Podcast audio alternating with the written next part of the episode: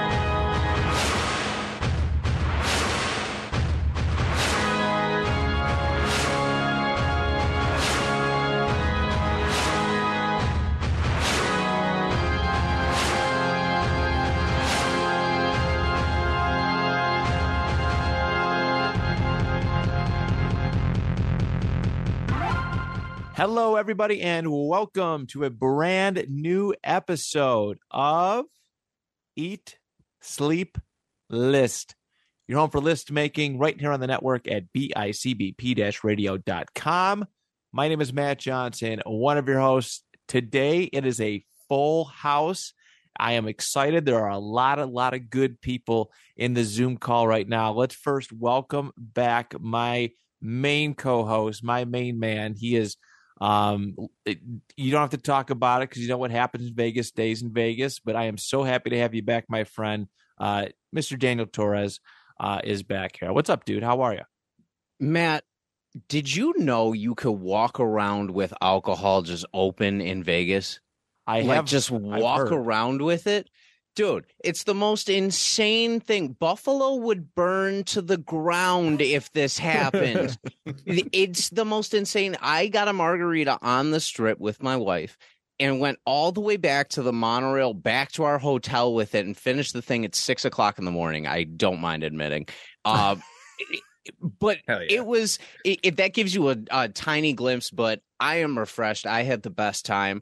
I missed the heck out of you. That's for sure uh it, not being on episodes always feels weird. And you know you and i have such a good relationship that we're always texting throughout the week and kind of dissociating you know kind of sucked. I missed all my people but there's so many good people to come back to on this episode. So i'm very excited. Of course my friend. We're happy to have you back. Uh episode 99 by the way. I don't know if you, next week is uh episode 100 so uh really really cool there milestone. All right uh, our next guest is a returning guest. We've had him on quite a, a, a few times here. He is part of the Goat Games podcast. Um, the Cheese Man, Steve, is back here for some more video game talk. Steve, what's up, buddy? How are you? Howdy, what's going on? Thank you for having me. I appreciate it. I almost didn't make make it today, but within the hour, I made some things work and I uh, whipped up a list together, and I'm uh, glad to be here. I didn't want to miss it. No, I'm very glad because we this has kind of been months in the making, and I, yeah. when you it broke my heart when you were like, and when you told me that, there was like that's like the one day I can't. I know, I know. I was, but like, we made it work. We made it work. We did. Very happy to have you, and of course, our special guest uh, for today's episode. Um, one of the newer faces here, or faces, mouths, depending on how you consume his or ears. No, it'll be mouths. It'll be mouths to your ears, uh, depending on how you consume uh, his podcast. He is the, uh, I would dare so say, the founder of the Goat Games podcast. Yeah. Um, we have never met in person, but he is a great dude. He's a hard worker, one of the best editors of podcasts I have ever you know been around. Uh, i really really enjoy listening to the edits and they're so fun. Uh, but alan figgy is here. Um, welcome to the show. Welcome to eat sleep list. Uh, for your first time my man how are you I'm doing great. Thank you so much for having me and letting me bring my mouth to your listeners' ears. uh, and Dan, congratulations. I'm glad you, uh, yeah, I got to enjoy the land of the free where people can drink alcohol the way the founding fathers intended. yeah, yeah, there people could do a lot of things over there the way the father founding fathers intended or didn't intend to do. I don't I don't know how much they intended. Uh, but but Figgy, I um I jump onto that sentiment too. We've uh, known each other through years over Twitch um uh, yeah. from when Steve started uh, at the beginning of the pandemic and I'm finally putting a face to the name too and it's an absolute honor, my friend. It is a pleasure. Yeah. First he- seeing your screen name and then hearing your voice and seeing your face over like two years. It just like yeah, it's just a slow evolution of of getting to know you. It's great. it's yeah. like the Avengers, like all meeting. Yeah, except it's a, except it's a person's like image. Yeah, yeah, yeah. It's over a Zoom call instead too. close enough. Close enough. Yeah. Close one enough. day I'll smell you somehow. I don't know. Beautiful. All right. So of course, um, we wanted uh, if Figgy's going to come on the show, it's going to be video game related.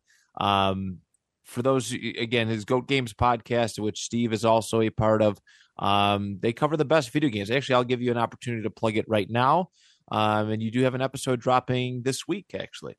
Yeah, so we should, uh, God willing, uh, have an episode dropping tomorrow, and it's a doozy. It is. We are talking about Ocarina of Time. So the premise of Goat Games is that we just we only we only talk about the best games. Are they great? What makes them great? Or are they just overrated? Let's find out. So, yeah, we just talk about the games that are widely considered the greatest of all time and just kind of figure out if they are worthy of that title. And then we deliberate at the end. It's a great time. And we talk about great games.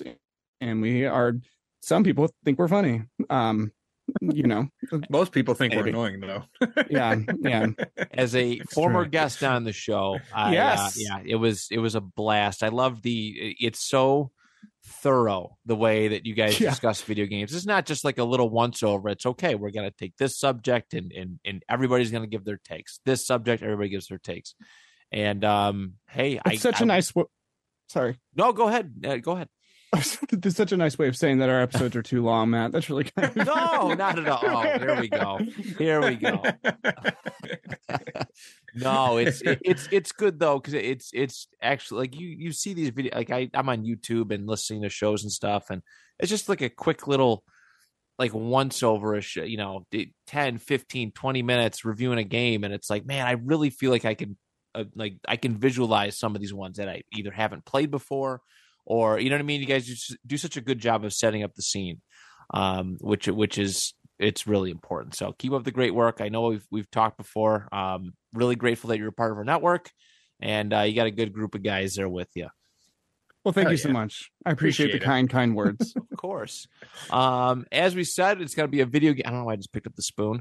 Um, we have a video game list uh, today, and uh, we gave Figgy the choice. He gave us a couple options, and we universally uh, agreed on this one. Now, um, why don't you talk about why did you make this selection and uh, maybe what makes a very good video game boss battle? Oh my gosh, me? Oh man, how much time do you have? Okay, so I mean, like, yeah. So I mean, I, you know, I, the, obviously it has to be video game related because that is my entire brand.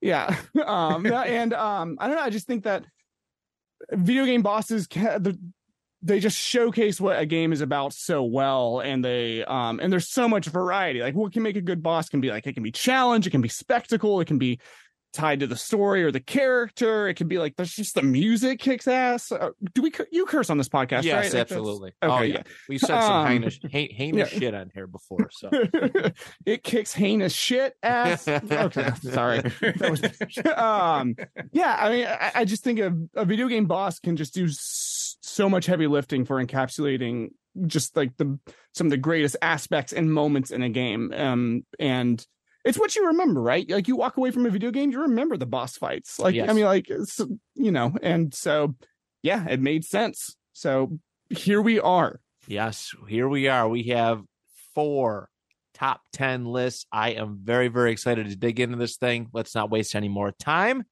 Let's make a list. Figgy, you are our first time guest here. Let's kick it off with your number 10, top 10 video game boss battle. All right. I'm coming in hot with obviously one of the big boys as far as the series goes. It's not a super popular fight in the series necessarily, but it's one of my favorite.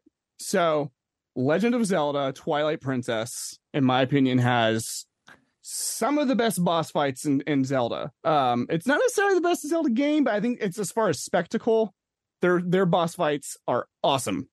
And one of my favorites, or maybe my absolute favorite from Twilight Princess, is the Twilight Fossil Stallord. Um, do you guys know? Oh. I, okay, I'm seeing some recognition. I thought this was going to be. I thought I was going to say this, and y'all were going to st- give me a blank face. Um, yeah. So, um, it takes place uh in the Sand Fortress level, which I should have looked up the name of that level, but you no. Oh well. And um, you get you get to it, and uh, you know, it, I don't know. It starts off like just like a skull uh, like a skeleton, like swiping at you with swords in the sand. It's it's kind of blasé, but what really sets this fight apart is um, uh, the Twilight Princess, in my opinion, has some of the coolest and most useless items in Zelda, where you only use them like once or twice, but they look awesome. Um, and in this one, you get an item simply called the Spinner.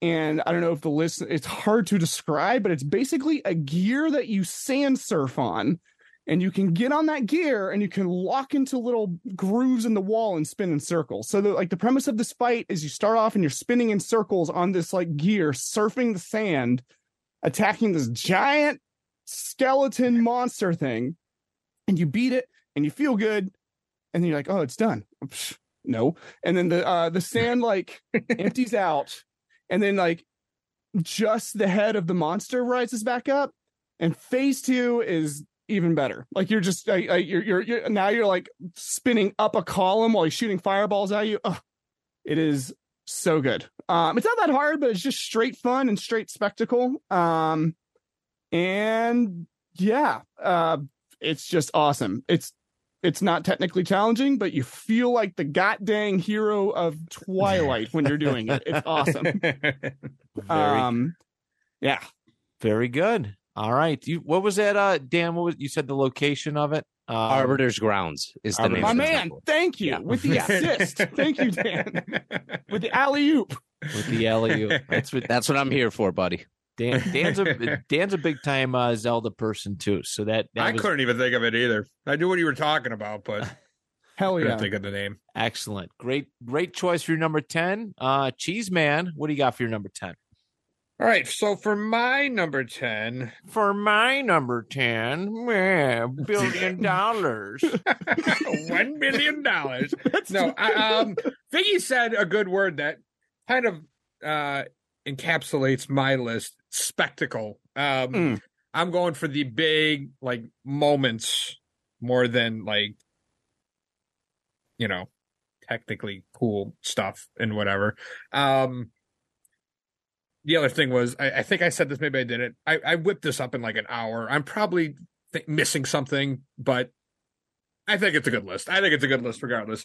Um, but my number 10, I have the first boss battle of the Shadow of Colossus game Ooh, um it, it like the whole premise of the game is it's just boss battles the entire time. Um there's no mini enemies or anything. There's 18 i believe bosses in the game and you just have to go through them but the first time you see the first one where you're walking around the corner of the valley and you realize that like you know because like the whole point of the game is like oh you have to go through the, the the trials. And so the first time you see like the big giant colossus like coming at you you realize that like oh this must be the trial they're talking about because this thing's coming right at me. And he looks pissed. Um i don't know. It's a it's a really cool moment because it kind of you know sets the stage for the whole game going forward.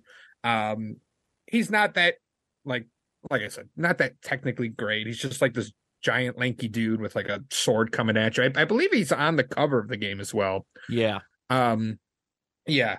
Um, but yeah, it's a cool moment. Giant dude with a big stick, and he's coming to get you. I liked it. That's my number ten. I didn't make it too far after the first one, but um, but I do got to commend it for the, the PS2. Those graphics were Yes. are like they, they don't get talked about enough. They were very very advanced for their time. it's a great And- PS2 game. It is. It really is. Um, yeah, it was. I remember, yeah, me and my dad gave it a shot. It wasn't our cup of tea necessarily, but we were Mhm. amazed by the graphic capabilities of it. Yeah. Um, I think that was ah, that was like mid two thousands, so we weren't. I don't know if we were close to the PS3 era quite yet, but Mhm. um, but yeah, a great. It's a really cool game because it's like there's 18 bosses, but there's you ha- the, the whole point of the game is you have to figure out their weakness right. from what they're doing, how they act, how they move. And then once you figure it out and uh, like it all clicks, it's like, oh, it's such a cool moment or whatever. Um, but yeah, Shadow Colossus, the first guy. I don't think he has a name. Maybe he does. His name is the first guy. That's His his, name is the first guy. canonical name. That's The what it is. First of the five guys, yeah. Uh, Excellent choice, Dano. What you Mhm. got for number ten, buddy? So my number 10, I'm doing a combination of kind of uh what Figgy and Cheeseman both just did, where I'm taking the spectacle and I'm taking kind of the importance of where everything was at the time, both in this video game and at the time of this video game, because this is a phenomenon that will never happen again. And that's why it's a little bit of a cheap pick for this. But hear me out. My number 10 boss is Through the Fire and Flames from Guitar Hero 3. Yes. I was actually thinking of putting Yes. um the devil from Yeah, Guitar yeah. Hero 3 or. So, yeah think That's of really funny think of what we were using for the controllers at the time as far as like when it came to rock band and guitar hero and things Mhm. like that we weren't using the typical controllers back then we were using like the instruments as the faux thing so you're strumming and hitting the buttons at the same time totally different and when you're used to doing like medium hard to expert at that game and that song comes up as the last thing you have to play in order to unlock everything you're freaking out Yeah. like in real life if you try to play that song you're breaking your guitar strings half the time and now you have to play it through this so it, this is something that for its time you can't explain to other generations like how hard this No. was because no one's ever going to play it the same like we played it before and that was something that when you accomplished that and when you got through you got video game clout for that because you beat uh, through the fire and flames you didn't have you didn't you know knock it down and do easy or anything like that you did it at an actually decent level uh so that's why it comes in at my number 10 Excellent choice, man. I Great miss. I love I'm that Very like out of like that was. I'm glad you chose that. that's a great I miss music video games. I really do. They abuse it when they were popular. They just just go, oh, let's do this. Let's do. Everybody's get everybody's getting music games, and then it just kind of killed the market for it. But they were a good time. They were. It was a great way to get together with friends and game on Mhm. a Friday night. god we Let's bring it back. Of them Yeah, we had I all know. of them This we did some rock band and stuff Yes. rock band we had the beatles rock band Yes. guitar hero 3 we had all of it we had all of it yeah Then then the, what they did DJ Hero, and that was kind of the end of it. oh yeah that was DJ the Hero, nail in the coffin. We've gone too far. We've gone too far. Excellent choice, Dan. All right, Thank for my number 10, I'm going to go to uh I'm going to go to a well, it's one that's near and dear to my heart. Um it's not anything crazy over the top, but it's a it's a cool sentimental one for me. Uh this is one of the first video games that I ever beat. Um it's from LJN, which is a widely uh not respected video game making company according to Angry Video Game Nerd, but Maximum Carnage growing up that was Oh, one of my yeah. favorite games. I had it on the Sega Genesis, and it took me some time, but the, the sense of accomplishment to finally go and and and make it all the way to the end because it's a very challenging level. You get only certain amount of continues, and that's it. This is a game, you know. This is back in the day when beating the game was the reward in itself.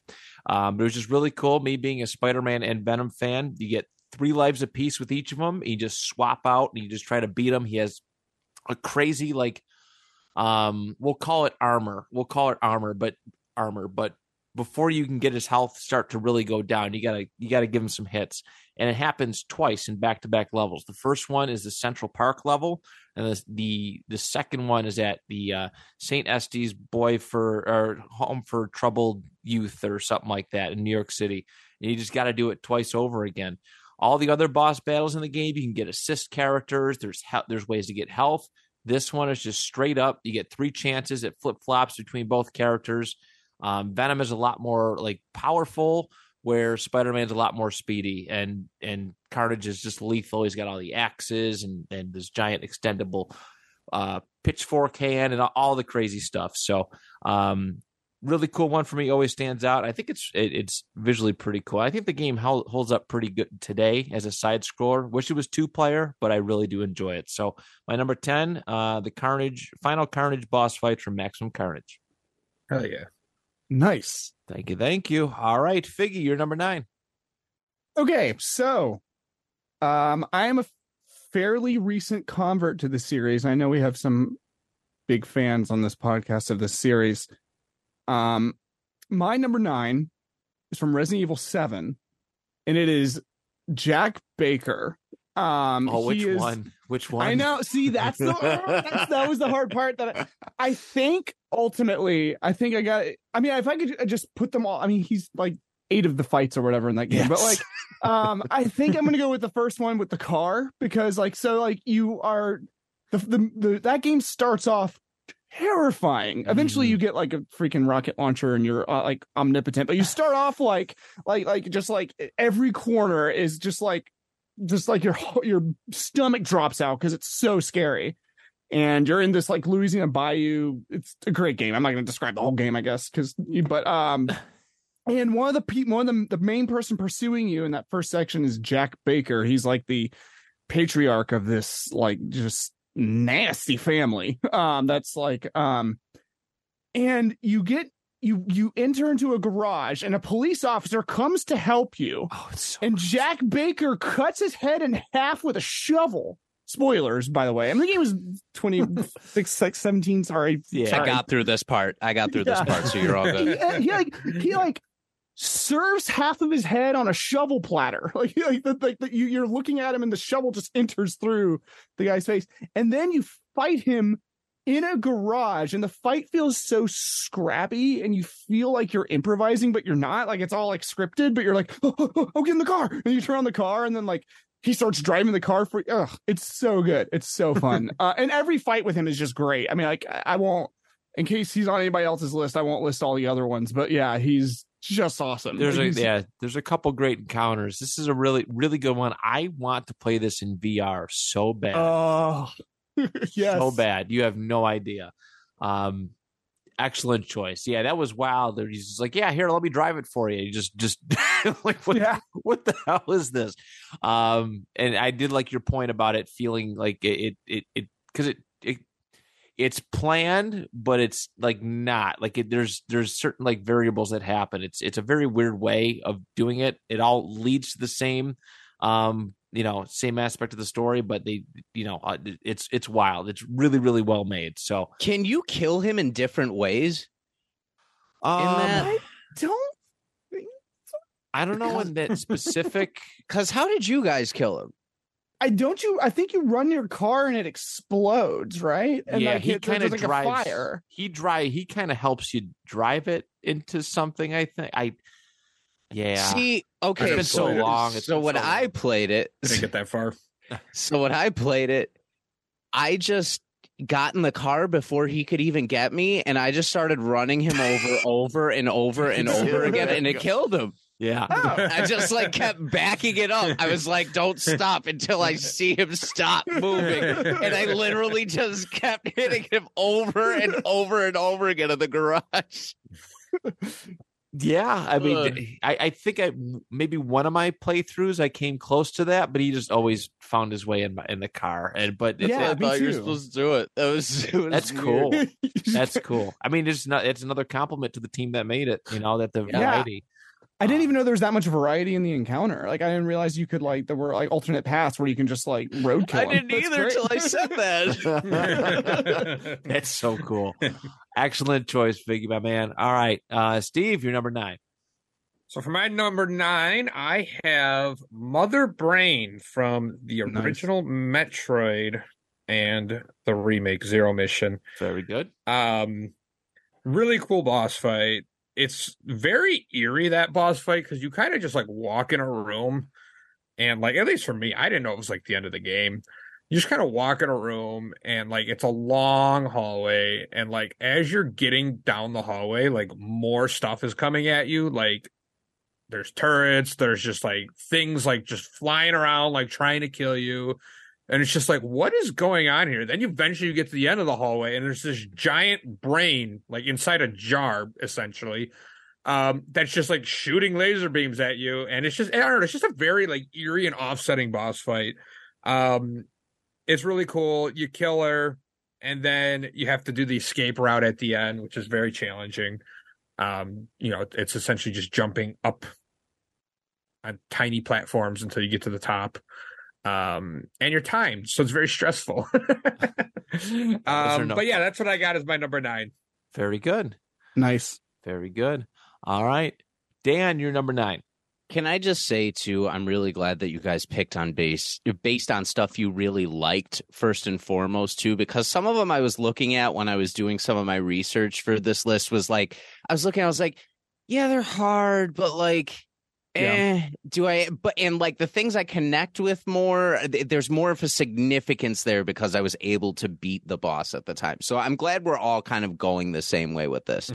Uh, my number nine is going to be one that is somewhat optional, but if you choose to take him on, he's one of the hardest boss you could possibly face, and it runs a giant risk when you're playing this game.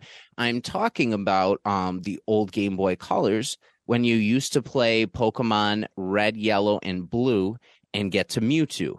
Yeah, This is why. So this is why. So you had two options here. You had the really easy option or you had the hard option. 99% of the people did the easy option because it's a guarantee, right? You go down Yo. there with a master ball, you throw yo. So you throw the Pokeball at it and it captures him. But if you choose to face him, which I have watched tons of people do, he runs you run the risk of him getting down to a tiny bit of health, healing up entirely, and just continuing to run through your roster. Like it's one of the biggest gambles you could possibly take in Pokemon. Because if he beats your roster, that's it. That's it. Your Mewtwo encounter's done. Like he's gone. You don't get mm-hmm. him in that game. You just have to let that go. Yeah. And as and the Oh, little kid, yeah. the little kid in me, that hurts to think about.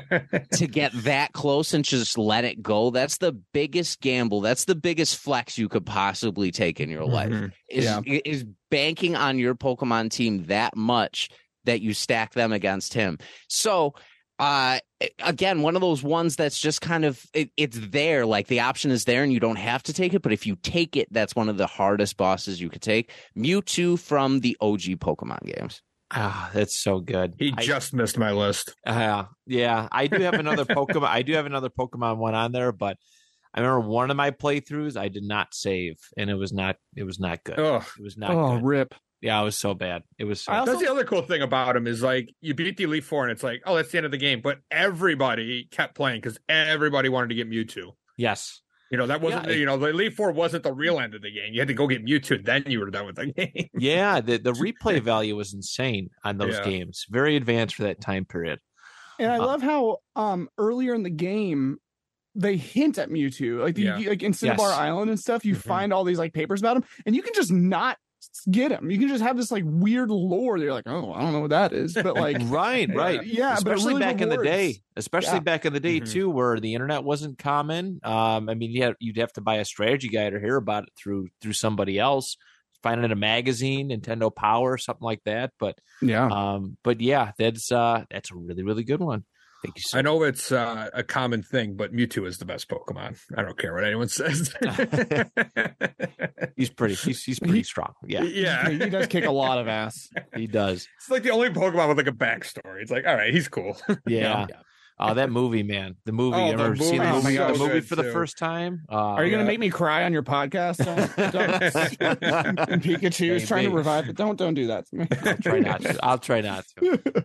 All right. Um, I'm going to go to, for my number nine, a game that's not really known for its boss fights. There's not really many significant ones, but um, another game that uh, that I grew up loving. It's got a cult following behind it. Uh, I wish they would bring it back because it's just as violent, if not less violent, than most games today.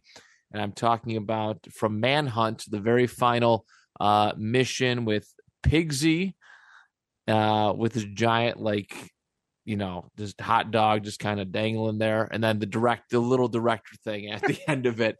Um, so for those, it's it's massive. It is it looks at you. Um, so this this level is absolutely terrifying. You're in this part of the mansion, and it's very um it's it's dark it's abandoned it's worn down. There's you know old the the walls are dirty the, there's just old like furniture that's tore up and you're walking around and you're you have no weapons on you. You have not a thing. Um and you'll be walking and all of a sudden you just hear the chainsaw rev up and he, he's chasing you and he's pretty fast for a big fella and um he's got a very distinct voice um, I'm trying to think of a comparison to it, but I just I can't I can't nail it right now. But you just gotta go and hide, and the only weapons you can use are these wooden spikes, and you gotta stab him in the back three times so he runs up like this set of stairs. You got to get him onto this platform that falls through, and then you eventually get his chainsaw and go kill the director, who's the mastermind behind this whole um, game. It's scares me to death. Um, it's really nice though when you, when you get all the cheat codes because if you get the weapons cheat code, you can actually get an assault rifle and just shoot them, and that's it. Ooh. That's that's the thing. You take his chainsaw and progress through. Um, but it's uh, the scare factor is turned up quite a bit for this one. So number nine, Piggsy, um, and the director, the final mission of Manhunt. So I've never played this game. I just want to make sure I'm just reading through all the innuendo. You're fighting a naked man, right? Am a I, naked I, man with a pig I'm, with a pig face. Go, if, if you want to Google him, feel free. That's that's uh, art. That's high art right there. and a chainsaw. He's he's just yeah. It's if you ever get the opportunity to go back and play it, there's a lot of stealth to it, uh, but it it pushed some boundaries back in the day. What platform um, is that? PlayStation Two. PlayStation Two, yeah. but they've re-released it on three uh, four. I don't know if it made it over to Xbox, but yeah, they, they do have it, it was on Xbox. I'm pretty sure it was too. I'm pretty sure it was too. It's uh, it's got a good, it's got a, it's got a cool, creepy vibe to it. So, um, so there it is, my number nine. All right, we are on to our number eight. Figgy, you are up. All right, for my number eight, I decided to bring it back to something classic. Um, and I chose Goro from the original Mortal mm. Kombat, mm. an absolute staple. Um, yes, what like Mortal Kombat came out when I was a ch- wee tiny child, um, and um, I thought Goro was the coolest thing I'd ever. All you needed, all I needed to know is he had four arms. Yeah, that concept as a child was like what. um, and then like gameplay wise, like you know, it's so the original Mortal Kombat. Like, I mean, I don't know. I haven't played it. It might be easy now. I don't know, but like I it's remember still being. It's I remember hard. being inc- yeah incredibly hard. Um, if you didn't own it, you had to do it in an arcade cabinet and spend all of your hard-earned, God-given money. And um, and to get to him, you have to do like beat a two versus one, and then you don't get to heal, and he just enters the ring. Yep and he's cheap as hell. Like his moves suck, and like he's so hard to beat. And he has the and again also just like just straight cool factor was his jump move. Like again, ch- children listening to this podcast may not understand how cool it was to see a video game character jump out of the screen and then fall down and stomp on you. You couldn't um, block it. You couldn't block it it, it was honestly bullshit. Like he was, he, was such, he was such a cheesy boss, but he was so cool. Um, and uh, yeah, and so like he's just one of the all-time greats uh bosses, and no other Mortal Kombat boss or sub boss has ever lived up to that level of like prestige and hype of like no. beating Goro. You know, I there was like, in my opinion. So I agree. Goro's my number eight. Very good. Very good. Uh, Steve, what do you got for us for number eight? Alrighty, I have the final battle from Sonic Adventure 2. Oh, that The- didn't make my guess. It didn't the make my list. It was literally like uh, like right above my ten. I was like, ah, I guess sorry to see you go, buddy. I love that boss battle. It's you know, it's not technically like the greatest thing. You're Sonic and your Shadow, and you're basically ganging up on this giant lizard who's taking control of a spaceship, essentially the Death Star, and he's hurling it at Earth, like trying to blow up the Earth. So you're Sonic and Shadow trying to kill this lizard thing. You're both in your ultimate supersonic, super shadow forms. You got the power of the Chaos Emeralds behind you. This laser or this uh, lizard thing is like shooting at you with like laser beams. He's hurling asteroids at you. It's just so cool. And the entire time, the soundtrack that plays, the live and learn theme song of the game. Oh my god, it's just the most kick ass moment, especially when you're a kid. Um, you know, essentially all you got to do is just ram into the thing um, with Sonic and Shadow, but it's just so freaking cool. The soundtrack raises it up like ten notches. That's how cool it is. Um, I love it. That's my number eight. Eight. Very that good. soundtrack, that song, man, like the, live and learn song blaring is yours. so good. Yeah. the pinnacle of early 2000s kind of like what i call Yes. butt rock i don't want to be oh, like yeah, the don't wanna be most like two pretentious. thousands, the most like two thousand five song there is. It's so Yeah, good. oh, so good. Amazing. Man, Sonic has had a lot of good boss battles. Not a lot of Yeah. vari- not a lot of variety, but um a lot like as far as like different characters you face Mm-hmm. off against typically, but there's a lot of really cool ones. Some of people's first, you know, boss battles came from a Sonic game.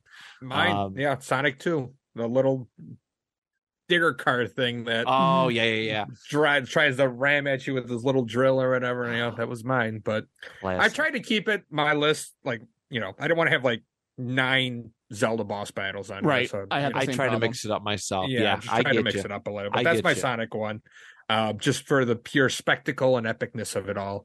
Um, it's so cool. Very good, my man. Very good. All right, Dan, you're number eight. I was so hoping you. I knew you were going to have Sonic on there in some capacity, but Mhm.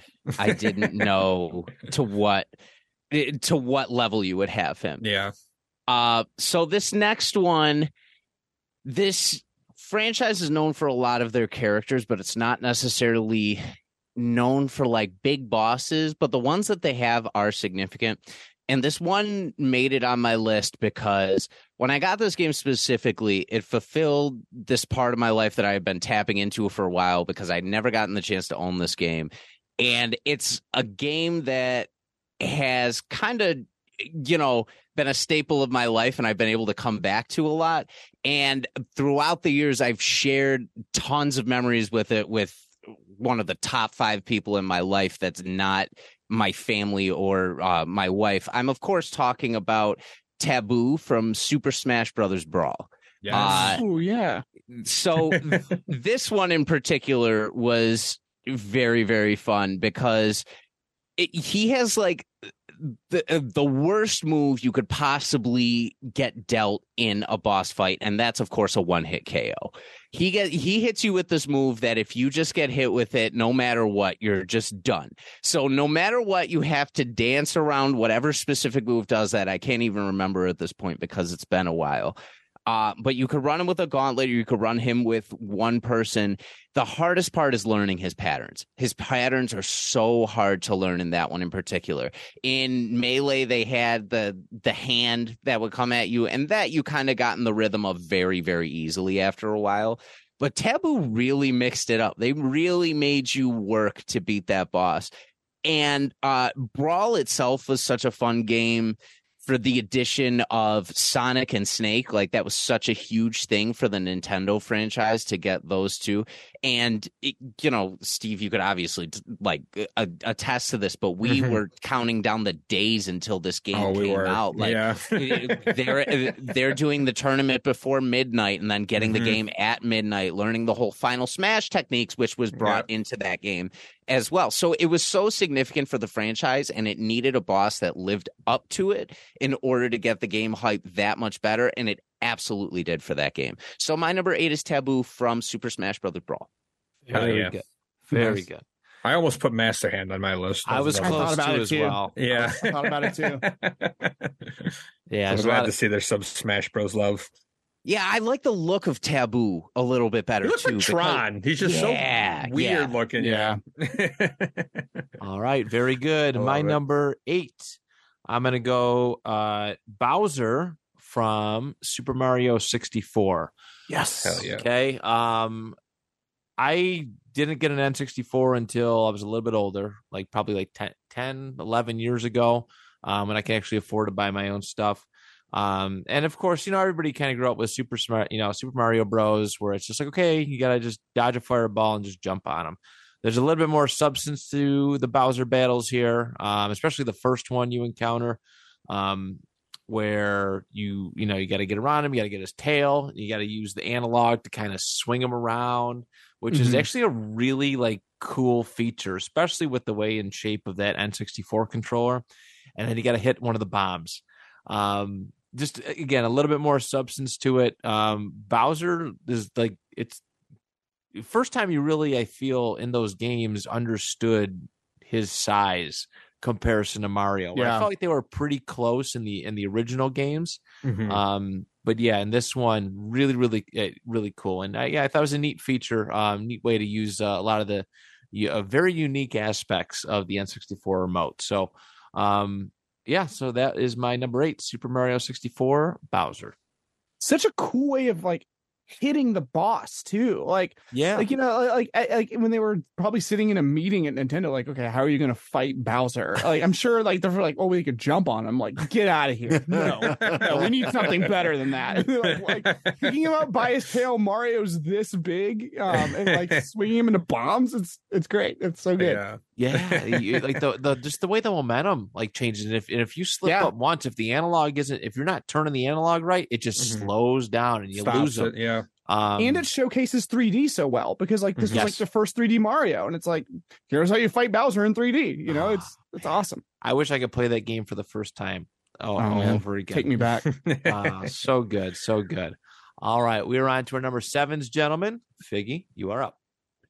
Okay, guys. So um, I've been leading you by the hand with games that I know you would like and know, and so now I have to kind of detour into games that I feel like are not. Uh, some of them are popular, but I think this crowd doesn't really play them as much. So um, I would be remiss if I did not bring up any FromSoft uh, developer games, which I think I might be alone, but in that, but in here in this, but your listeners will not be alone. Your listeners, I'm sure some of them love FromSoft games. um, hey, we love to be educated too. So Yes. yeah so um the original dark souls um uh it would be crazy to not mention it somewhere in this podcast but my favorite boss from the original dark souls is artorias um so okay. Uh dark souls is a uh you know it's like a sword and board like fantasy like knights and and and zombies and things like that like you know and this whole time throughout the game they it's actually kind of similar to mewtwo in this way. Um uh they kind of keep mentioning like there's like all these like lore legends about this knight called artorias who went to go fight the abyss which is it's the i'm not going to get into lore of dark souls i'll be here all night. Um but like essentially he's fighting this darkness that's trying to encroach on the world and, and and humanity and he goes off to fight it. And so you learn all these legends about him throughout the game but you never see him. And then in the dlc Ooh. you finally meet him. And he is if y'all if y'all don't know what he looks like look him up. He's in my opinion one of the coolest looking knights ever. Like i mean you know knights are a super common thing in games and stuff but he looks badass. Um his whole lore of just like how he's actually like so he fights you but he's gone crazy from being around the abyss for so long so like he's trying to like he doesn't even like know you're an enemy and he's like trying to like stop you from entering into the abyss because you'll go crazy too and um it's such That's a cool. paradigm yeah no the, dark souls like, yeah I gotta get there at some point. and um and like and mechanically like he represents such a giant step up in like difficulty in in the, i mean there's these are games known for their difficulty and he is like throws down the gauntlet in difficulty. He's really hard and different than any boss that had come before that. Um and his intro cinematic is cool and badass. He's just awesome and my favorite uh dark souls boss. So I had to get him in there. Um yeah knight artorias. Abyss his full title is Abyss Walker. The, uh, Knight Artorias the Abyss Walker, which is Ooh. just so freaking cool. Awesome. Yes, um uh yeah. Oh and he oh and then he fights you injured. Like when you fight him he's like his arm is broken and he's still handing you his ass or your ass. And like yeah. Um because he's so badass and cool. Tis a flesh wound. it's a flesh wound. Exactly. Yes. Imagine that night just like amped up like the Monty Python that That's awesome. All that's right. it that's my that's my seven. Very good. Very good. Uh, Cheese Man, what do you got for seven? Uh, for seven, I have Sans from Under. ah yes Yes. Um very difficult boss fight. So I, hard. I mean, that's probably the most iconic thing about him is it's impossible. It's so difficult. Um and the other thing is you can't attack him either. You kind of just have to like outlive his attacks and eventually he'll just Yeah. stop attacking you. But it's like a turn-based RPG. Um but it's crazy how hard this is. Like you know, dodging his attacks is like one thing, but then like eventually, like a pa- picture like the Pokemon menu where you have to like fight, use an Yes. item, Yeah. or like run or something. He'll attack you while you're trying to pick what you want to do. He'll have like So like good. the menu will attack you. The menu will friggin' attack you. Like you have to like dodge like the, the attacks in the menu. It's freaking crazy. So like not only are the attacks like impossible, then it's like it gets worse because like the menu starts attacking you. His attacks just get stronger. Um eventually he's got like the ultimate attack, which has killed me so many times. Yep. Um but it's a super cool fight. It's so relieving when you beat it. I it took me like five hours to beat on stream when I did it. Uh, but our buddy Rob, it took him nine streams to do it. yeah he's so hard yeah, but Rob also takes his time with games too, so it's not Yeah. it's not the same equivalent. Like, but it it it that just shows like how hard this this thing is. Um, and then once you beat it, it's so satisfying. Like I said. Um, so yeah, number seven, Sans. All right. Very Sans good. was my number two. So I, I'm glad I brought Oh. swaps. So I will. I, I've got something else I can slot in the Well, yeah, two. I mean, whatever you you can keep them, whatever you want to do. no, no, but Sans is so good, and also he taunts you the whole time. Like that. Yeah, Uh, yeah, that, that game makes you feel your choices so good, so much more than most video games. And the Mhm. entire time, he's like taunting you, the player, because like to get to him, you have to be an awful person. You have to kill all the characters in the game. And so he's basically like, "Why would you do this? What kind of monster would pl- do this to all these people?" Like he's challenging you both, like the game, and he's challenging your morals. It's so good. Anyway, anyway, sorry, sorry. no, you're good. Brad, Don't No, you're good. apologize. That's uh, but yeah, that's my that's my number seven. So Excellent. Excellent. Dan, what you got for us, buddy? Yeah, those Sans streams were wild when you did them. Like that was that was a lot of time devoted to that dude. That was crazy. Um, My number seven is another one. They're like, I feel like every single game on this list I could probably relate to Cheese Man in some way, but this is another one that directly relates to him, and he'll know exactly what I'm talking about too.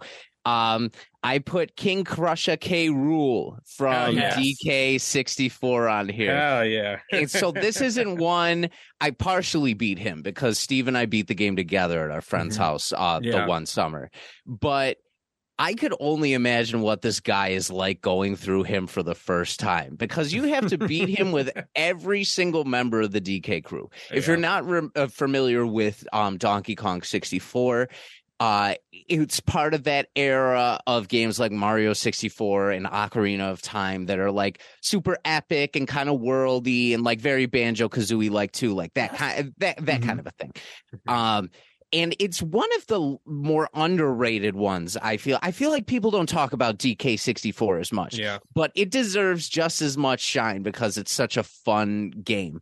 Um, but when you get to the end of it, you have to really utilize everything you got and use every member of the DK crew to take out K. Rool.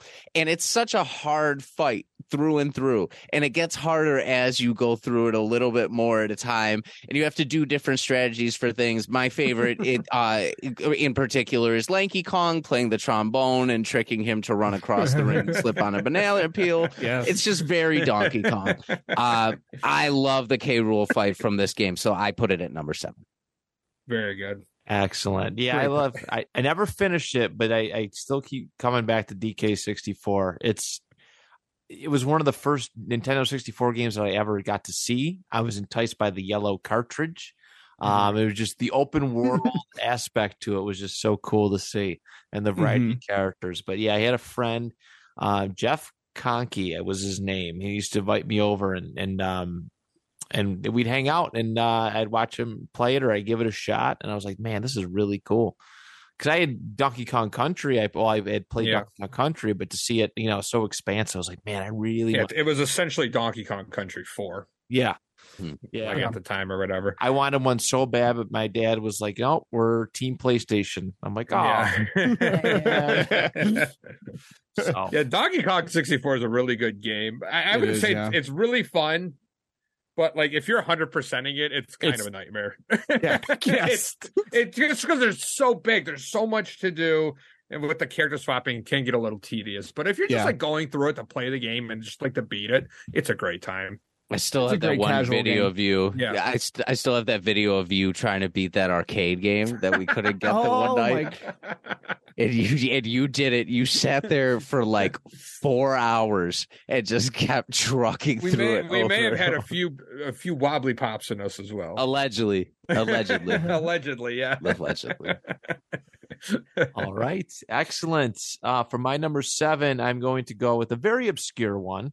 Um, a very obscure character boss fight um, from a game that actually is kind of forgotten now, I think.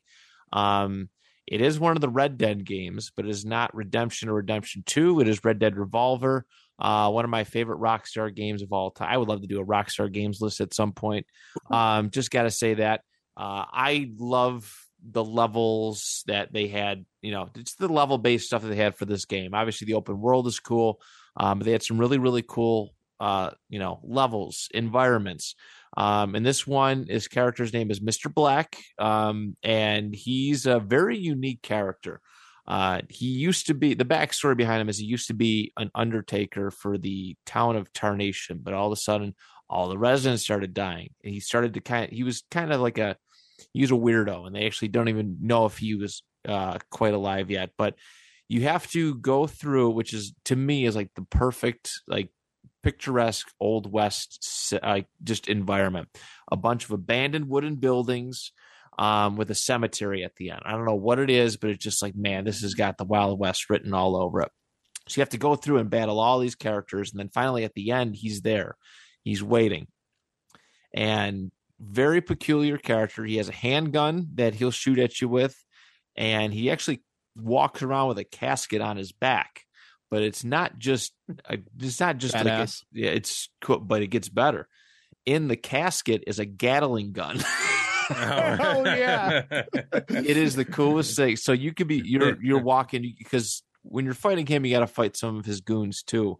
But what he does is he jumps forward. He does like a forward roll.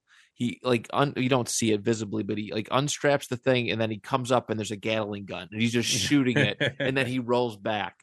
Um, really cool fight. Again, you do it in the cemetery, and um, you can actually unlock him. They have a battle royal mode, like where you can get up to four people and play as all the characters if you can unlock them, and you can get to play as him too, which is really neat to just be fighting and oh boom, there's a Gatling gun. So, uh, Mr. Black from Red Dead Revolver, um, that boss fight again, very random, not one of the bigger battles there, but a uh, really cool one for me, very impressionable. That is my uh, that is my number seven. Love it. Oh yeah. Thank you. All right, gents. We are on to our number six. Making really good time, too. Very good time. Uh, our number six, Figgy, what you got? Okay, so this is a completely like deep cut indie game. I don't. I'm going to do this entirely alone. Your listeners probably won't know what this is either. So, uh, every, Google this if you want. There's a game that came out probably like six years ago. Indie game. If you like boss fights, this game is nothing but boss fights. It's a giant boss rush Um, it's called Furi. Um, F U R I. Um, the premise is that you are this like super powerful being that's been been imprisoned in, on this like alien planet with a sword and a gun, and you break out of prison and you fight your way through like ten jailers who are trying to keep you imprisoned. Um, and each and there's a cutscene between each fight, and then each level, quote unquote, is just a boss fight, and it's and it's very very difficult. It's like kind of like a bullet hell kind of like genre of video game. So like the screen is like nothing but like like lights and bullets, and it's got the most one of the most kick ass soundtracks of any game I've ever played. It's this like vaporwave techno dance soundtrack the whole time. it kicks and it's like all like bright and colorful. It's awesome. My favorite boss from that game is um uh his name is the line. Every boss is like a the something, like the hand, the Okay. line, the master, blah blah blah blah.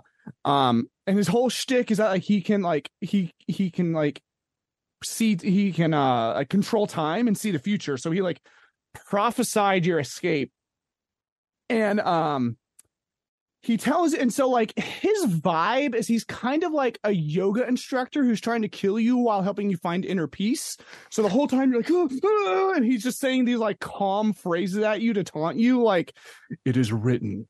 Abandon the fight. Like uh, like you're fighting yourself can't you see? And it sounds lame when i do it but in the game it's badass. And um that that game you know, I don't know if you've heard of quote unquote like a flow state or whatever, like when people get into like a, like where like they're just like in the zone or whatever. Yeah, it's like a That- Zen type thing. Yeah. Yeah, exactly. And people talk about it in gaming. And that game got me into the flow state more than most other games ever have. And that fight in particular, like once you master it, I like this is cheesy, this is lame, but literally I had one hand on the controller dodging his attacks and I was fist bumping. Just like because the soundtrack is so awesome. Like that um so yeah that is my number six it's a deep cut but if you have the time go play that game or just watch a video of it it's I just really awesome I just looked it up. The art style is really cool. yes it is really is- cool.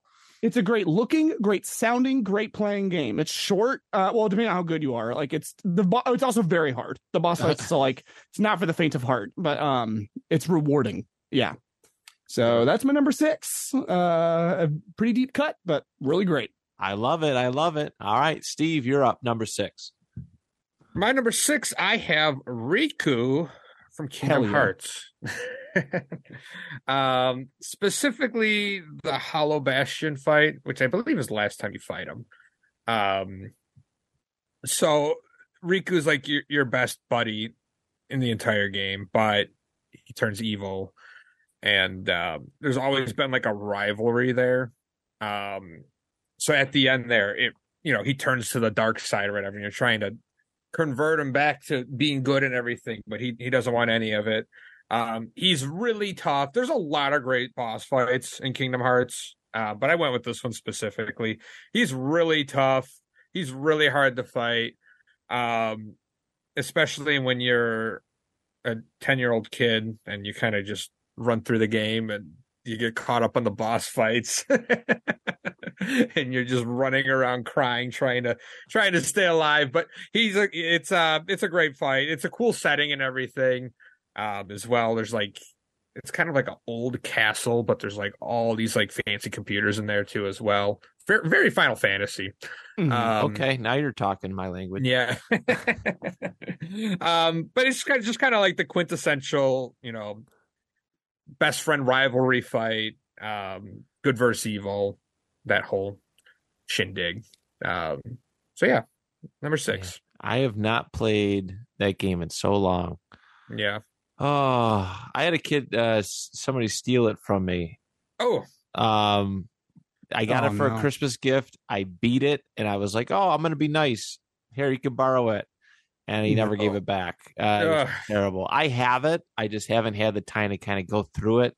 mhm. But man, those are some really, really good stories. Like it.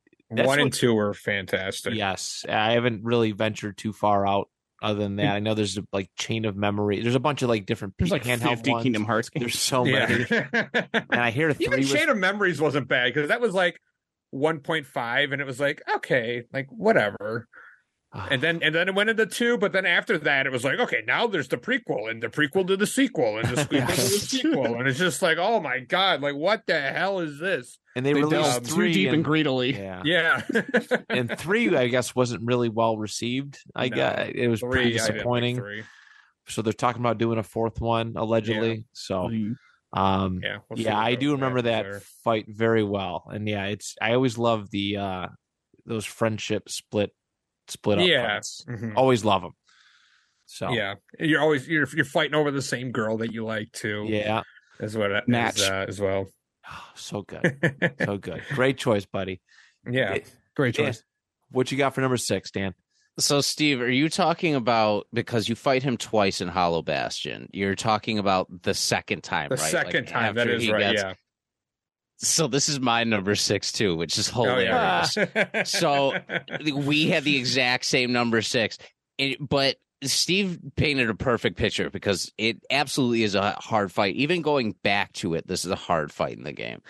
But what he failed to mention that makes this boss fight even more agonizing is back in the day, you couldn't skip through the fucking Kingdom Hearts cutscenes. Oh no.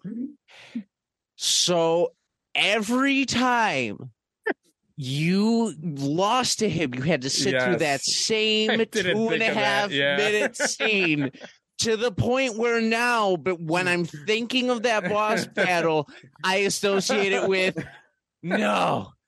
There's no way I'm letting you take Kairi's heart because that's the last time line he screams before he goes at him. yeah, And like every time you would get to the point where you were mocking that line, screaming at the TV with like tears in your eyes, like, please let me skip through this.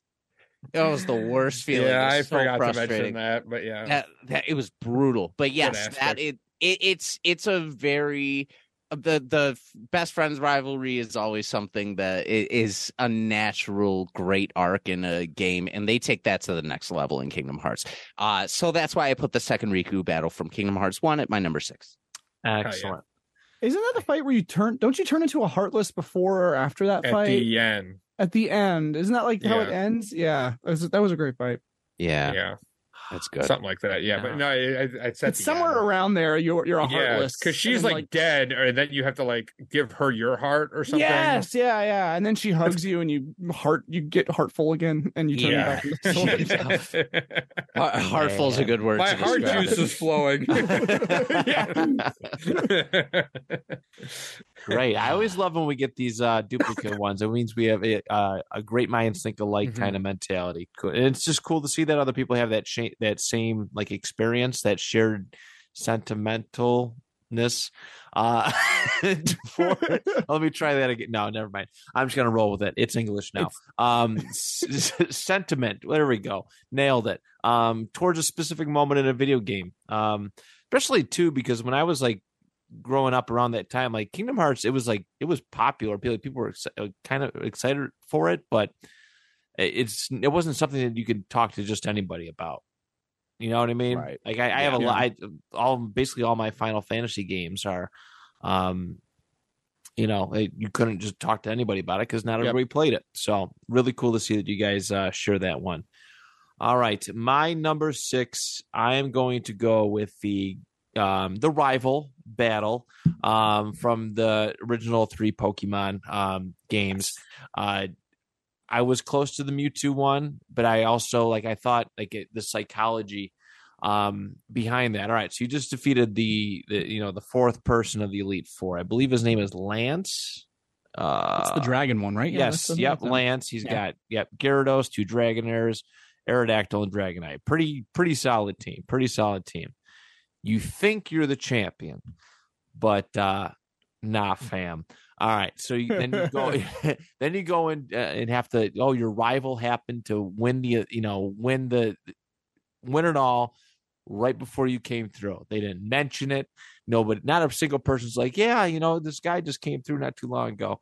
Um, and obviously, of course, you can name your rival. All right, as I got Right. older, his names got very vulgar. Uh, dick. it was the last time I played against him.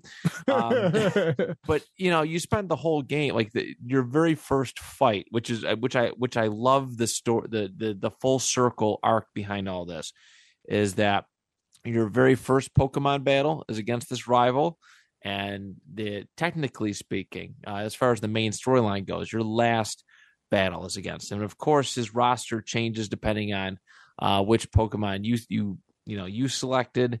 But um, but yeah, it's just it, it it's really neat. It's it's kind of cool because you're watching another trainer, even though obviously again it's all pre-planned, but another trainer's Pokemon um, kind of grow with yours, and then you kind of meet for the championship. So um, so yeah, so I'm gonna go with uh, we'll call it the rival battle. I'm a, usually I just call it Gary because I, I, grew up on the show. I watched the show right. first before I played the games, which I think many people did. But uh, but but yeah, the rival battle from the original three Pokemon. So all right, nice. fantastic. Thank you, gentlemen. Uh, we are on to our top five now. All right, Figgy, what you got for number five? All right, this is my last deep cut, and then I'm going to do crowd pleasers after this. Okay, um, it's like a concert, and with the crowd yeah, pleasers. Exactly. Yeah, I'll play the hits in a minute. Yeah. Um, well, I mean, this one actually. I mean, again, this is another one that like I'm not sure how it'll. he's waving his phone. That's all. I, I, don't know how it'll play to this crowd, um, but it is a very popular game. It's my last FromSoft game. I could have done a top ten FromSoft bosses, but I had to limit, just like Zelda. I had to limit myself. Um, this is from my favorite FromSoft game. It's called Bloodborne. If you aren't familiar, it's like a FromSoft meets like gothic Lovecraft horror. It's um, gorgeous.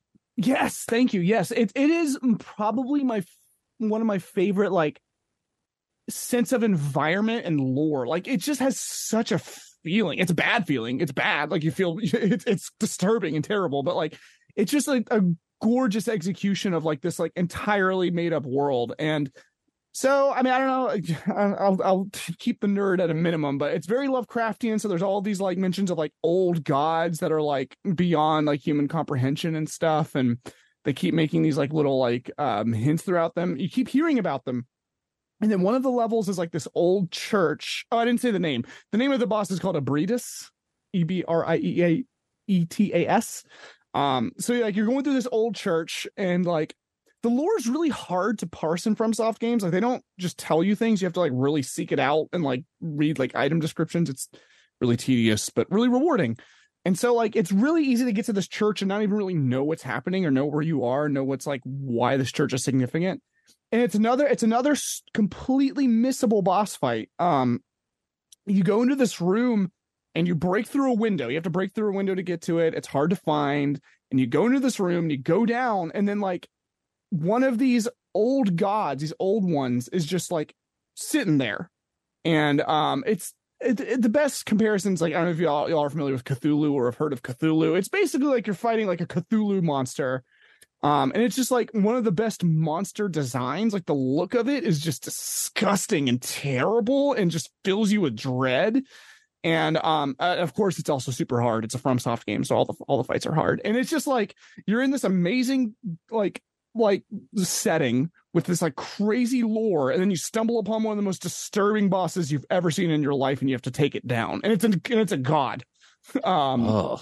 yeah so Ebrietas from Bloodborne. Uh, I think I think Dan is looking at it. The look on his face is, yeah, it's wild. Yeah, so like, it's it's not for everybody, but that is that was my one of my favorite boss from my favorite from soft game, so I had to get it in here. Um, and don't worry, the rest of them are going to be crowd pleasers. So that's my last like. who's this Figgy guy? He's so weird. Uh, choices. Um, yeah, that's my number five. All right, oh, yeah. excellent choice. All right, cheese man. Uh, for my number five, I have one that was already mentioned. I have Bowser from yes. Mario 64. Yes. Um, specifically the last fight. Um, I don't know. One thing that we didn't mention was uh, in the last fight, the stage shrinks a little bit. Yes. It, it, it, shrinks mm-hmm. into like the stage of a star, or the shape of a star rather. And um, I don't know. When I was a kid, I used to kind of cheese the boss fight a little bit. I used to just throw him a little bit and then run back up to him and grab his tail and then throw him a little bit and then run up and grab his tail and kind of inch him towards the bombs, which I know what, you, what you that was not what you were supposed to do. Gotta but- crawl before you can run, baby. yeah, exactly. I was a kid. I was a kid. So whatever. But when the when the stage uh shrinks, you're not able to do that. So you really have to like snipe them um from like a pretty good distance. Um but when you finally land that hit, it, it's so satisfying. Um all the Bowser fights are great. I feel like this is the most iconic one. Um I don't know how difficult it is, but I do think it's um, in terms of iconicness. I would say this one is probably up there. Um, so that's why I chose this one on my list. Great choice. Great choice. Oh, yeah.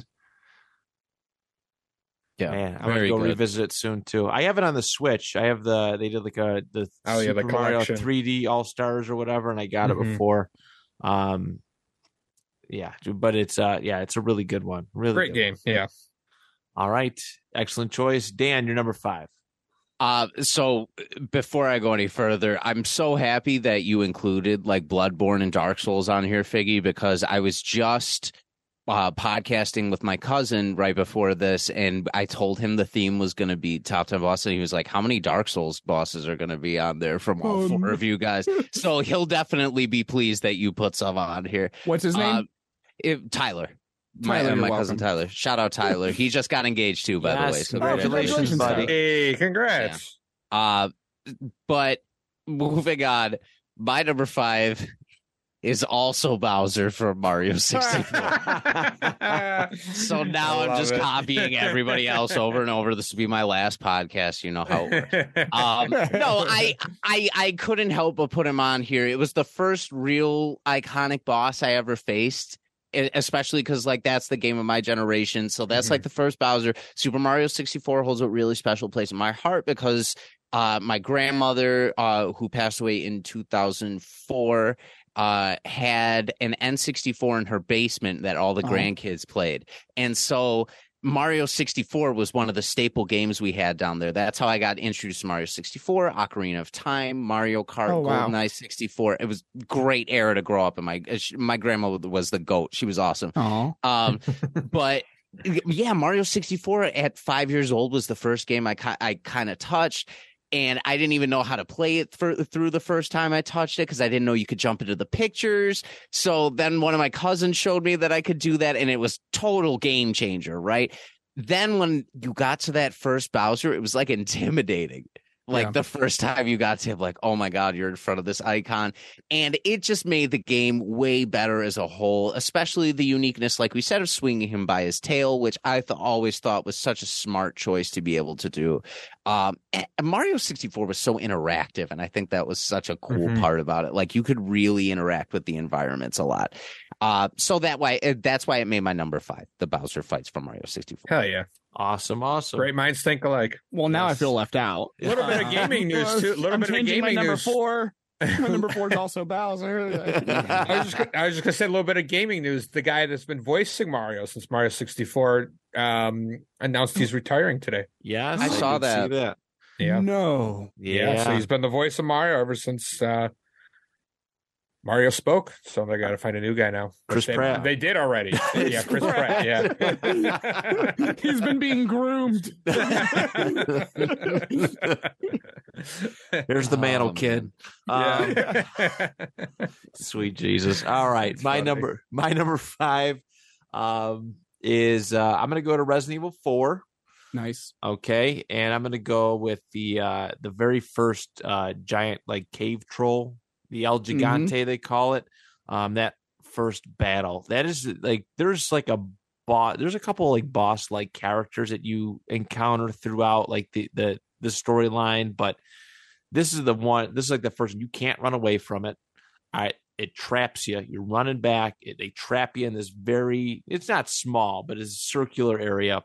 Um, and you got to fight this thing. All right, you got to shoot at it. It's it's obviously not easy. All right, you you get a couple hits on it. The giant uh, Las Plagas bursts out of its back, um, and then you got to go chop it up or shoot at it.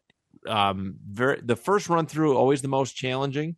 Um, I just plowed through the Resident Evil 4 remake not even a couple weeks ago. I bought it went right through it. Uh, love it. It's that battle's just as cool on the newer version.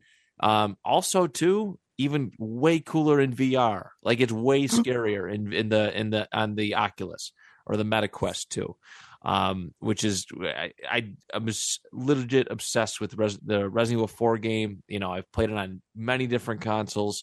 Um, but that battle is just always just cool because okay, everything's going good. Gonna go save Ashley, and oh shit, there's a cave troll. It just burst out of here, and we got to go get it. So, um, and yeah, you literally cannot advance without beating it. So that is my uh that is my number five, the uh, Resident Evil 4 El Gigante. Dude, I just played Resident Evil 4 for the first time like a couple weeks ago. Like I never played any of them. I I played the VR The one for, like, remake. an- the remake, yes. I Yes. I I, pl- I played like the VR one for like an hour and I was like this is cool. Um but I I don't know, I'm an idiot and didn't finish it. Matt was on Go Games for the Resident Evil 2 remake episode and it, it spoiler, it was a goat. We gave it a, the illustrious goat title. Very proud I of may have that. to I may have to unilaterally take that back and give it to Resident Evil 4 remake instead. That game Yes. is cracking a controller, dude. That game is so awesome. I gotta play Um, it. Anyway, sorry. I No, it's fine. I'm glad you said so Never because it is like I, I was I was I was hesitant about it. It took me obviously a couple months because I was like, ah, I want to get it on. If I'm going to play it, I want to play it on the PS5. And honestly, I had eh, for the better part of this year, I haven't had much time to play any video games. So I was like, you know what? I don't have any intention to get a PS5 anytime soon. I'm just going to buy it on the four and and and and play the crap out of it. And I'm on my third playthrough now. I got the unlimited fire hand cannon. I'm just oh, I'm going to town. It's so good. It's so and the wolf comes in and helps you in that El Gigante Yes. fight. Like yeah, you gotta save. You gotta save him first. You gotta you gotta unhook him from the uh the bear trap, but he does help you. So, um, so there it is. My number five, the El Gigante. Uh, number four, Figgy. Okay, I'm back to uh I'm back to ones that at least some people are gonna like on this on this Zoom call. Um okay.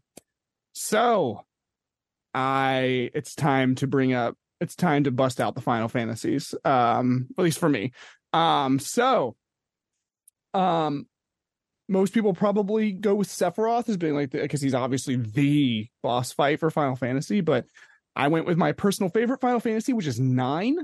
Nine is my personal favorite Final Fantasy, and um, I went with the final boss from Final Fantasy Nine, which is Kuja.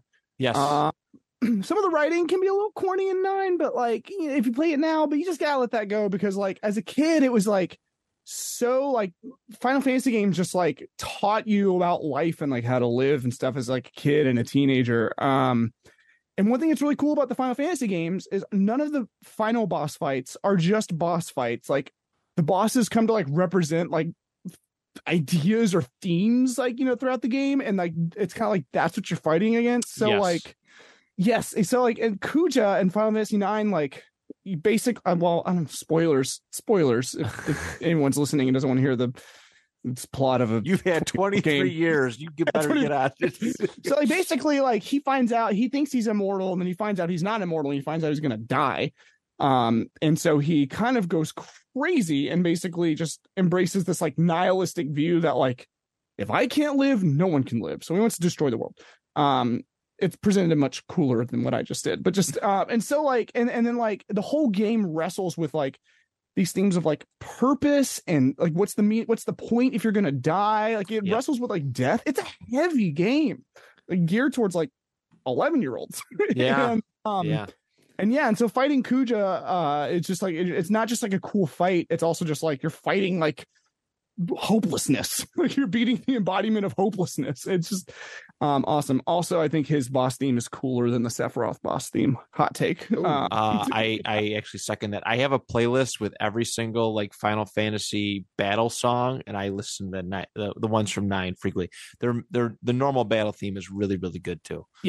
mhm. So, um, excellent. I am so happy that you enjoy Final Fantasy as much as I do because Oh, man, nine is one of my favorite. It's seven, eight, and nine are like that's my bread and butter. That's what I grew up on. Um, just randomly, my dad's like, "Hey, we got these Final Fantasy games, okay," and um. I just recently replayed nine on my iPhone. I forgot I had purchased it many years ago, and I was just I just did a run through of it. Like, I'm like, I got time to kill. Let me go through it, and uh, Uh, there's so much heart and just soul in that in that game. Yep. At number nine, it is a very very good one, fun one. I like how they threw it back. Um, Yep. to the OG. to the- you know, we got the class system essentially without, you know, calling it that. Just different Right. types of characters And, you're back different- into fantasy, like high fantasy. yeah, like- yeah, because the seven and eight were more oh, six two, I guess, a little bit. Were a lot more modern um, Yep. with technology and that. This was uh, this was a Cyberpunk. neat throwback. Yes, absolutely. So I am two thumbs up for that one. Two thumbs. Hell yeah. I love it. All right, Cheese Man, you're number four. All right, number four, I'm going with a game we already talked about, but a different boss. Um, this is Ganondorf from Twilight Princess. Mm. Um, I feel like this is the best Ganondorf fight, at least in terms of spectacle. Um, you fight Pig Ganon in your wolf form, which is really cool. Then on top of that, you're on a horse battle with Epona, and he's on a horse too, and you got Zelda riding on the back with you as well, trying to shoot at him. Um, and then to cap it all off, you got a epic sword battle with Ganondorf. Um, and the way you kill him by just jamming a sword through his chest. And he That's dies for it's standing pretty cool. up. It's pretty cool. Yes, yeah. And um o- o- only second to Wind Waker when it's a super cute cartoony game and you kill Ganondorf by stabbing him through the brain. um but yeah, but I I do have uh that I like I said everything's just so epic about it. The music that's playing, the, the landscape and the lighting of Mhm. all that's happening. You can see that it's like during the twilights, you can see, you know, the twilight shaded colors and everything that really pop out. Um, so yeah, Ganondorf, number four. Excellent. Can't go wrong with Ganondorf, man. That's Yeah. a good one. And it's it's cool to see that. I never got to play Twilight Princess, um, but I hear nothing but good things. I know. I know. This is what I get for being a, a Sony PlayStation kid growing I up. I think Figgy said it well. Where it's it's a really good Zelda game. It's probably not one of the best, but But you hear you just hear so many people reference it, you know what I mean, and Yeah. talk about it. Nobody Mhm. nobody has a bad thing to say about it. it's gaining popularity too. I feel like Uh, when it came out, people people are kind of like, eh, I don't know, it's all right. But I feel like as time's gone on, people have learned to love it more. Yeah. It's got a lot of flaws, but its coolest aspects are so cool. Like Yeah. it's just Mhm. it's got a lot of flair, like um compared to like some of the other Zeldas. I agree. Um, yeah, All they knew what they were going for. They're like, all right, you want dark and edgy, we'll give you dark and edgy. Yeah. For good or for bad. Here's murder. Uh, you want your hot topics? Here you go, kid. yeah. All right. Excellent. Great choice, buddy. Dan, you're number four. Uh, I was actually thinking about that today too, and I agree that uh, that Ganondorf battle might be the best one, just because so, of how many layers to it. Like Mhm. it's it's just such a good. I was good thinking battle. that or like Ocarina of Time because Ocarina of Time is like iconic, but I feel like man, like a Twilight Princess one is just like the Ocarina of Time one, but like On whole different scale. Yeah, on steroids essentially. Yeah. Uh, so here I'm going to put one that a lot of people may not necessarily uh, like agree with, but again, it's I feel like I had to throw my favorite franchise ever in here. Um, so I added Gulp from Spyro 2 Ripto's Rage onto this list. So when you play the Spyro games, I absolutely, for people who haven't learned from listening to the show, I love the Spyro games very much. Um, the Spyro 2 was the first game that I really fell in love with, and it really made me uh who I am and like shape my love of certain video games. I literally have a cat named Elora, which is one of the side characters in Spyro. Um, but the way it's laid out, you go to different worlds, and then there are big bosses at the end of the worlds. So you have Crush um at the end of Summer Forest, and then in Autumn Plains at the end of it, you have Gulp, who are both Ripto's like pets. Uh, so when you get to Gulp, I always had a hard time with this fight, both as a kid and as an adult. It's still the hardest boss I have to get through uh, in order to beat it because they do it in specific stages. The first stage, you have to um, ram an explosive can at him. uh, so that they blow up in his face, and his attack is charging at you. So typically, you're charging at each other when it happens, and you're hoping you have the angle right to hit the can first and hit him. Then it goes to bombs where you light them on fire and blow him up. And then you have rockets you can eat, which that's the easiest. But then he starts learning how to use these things too. So that's a pain in the ass because then there are all these different things. Because if he blows something up, sometimes the bombs blow up in front of you. So you got to be careful of that. I had such a hard time every time I went through him, and I had to really study him in order to get him to even the point I have him now. And I always just had some kind of dread, like, ah, like here we go. But I always wanted to play that boss because it gave me the most challenge out of all of them still. So Gulp from Spyro 2 Ripto's Rage is my number four. I'm glad you added a personal spin on it, man, because I've been waiting. I was like Tomba, Spyro, one of those got to be coming Yeah, I up knew on this Spyro list. was coming Mhm. up. Um, and yeah, that's one you reference quite heavily. So glad to see it. Glad to see Yeah. it. If I ever get on Go Games, this is the game I want to do. Even though it's it's probably it's Ooh. probably not a goat in, in, in a lot of people's minds, but it's fun. I think it would be a really fun play for us to all go through. nice. I'm definitely open to it. I've never played a Spyro game. I think I played like 20 minutes of a Spyro game. Yeah. So, hey, maybe so. I would love to have They're you great. on. Oh, Very good.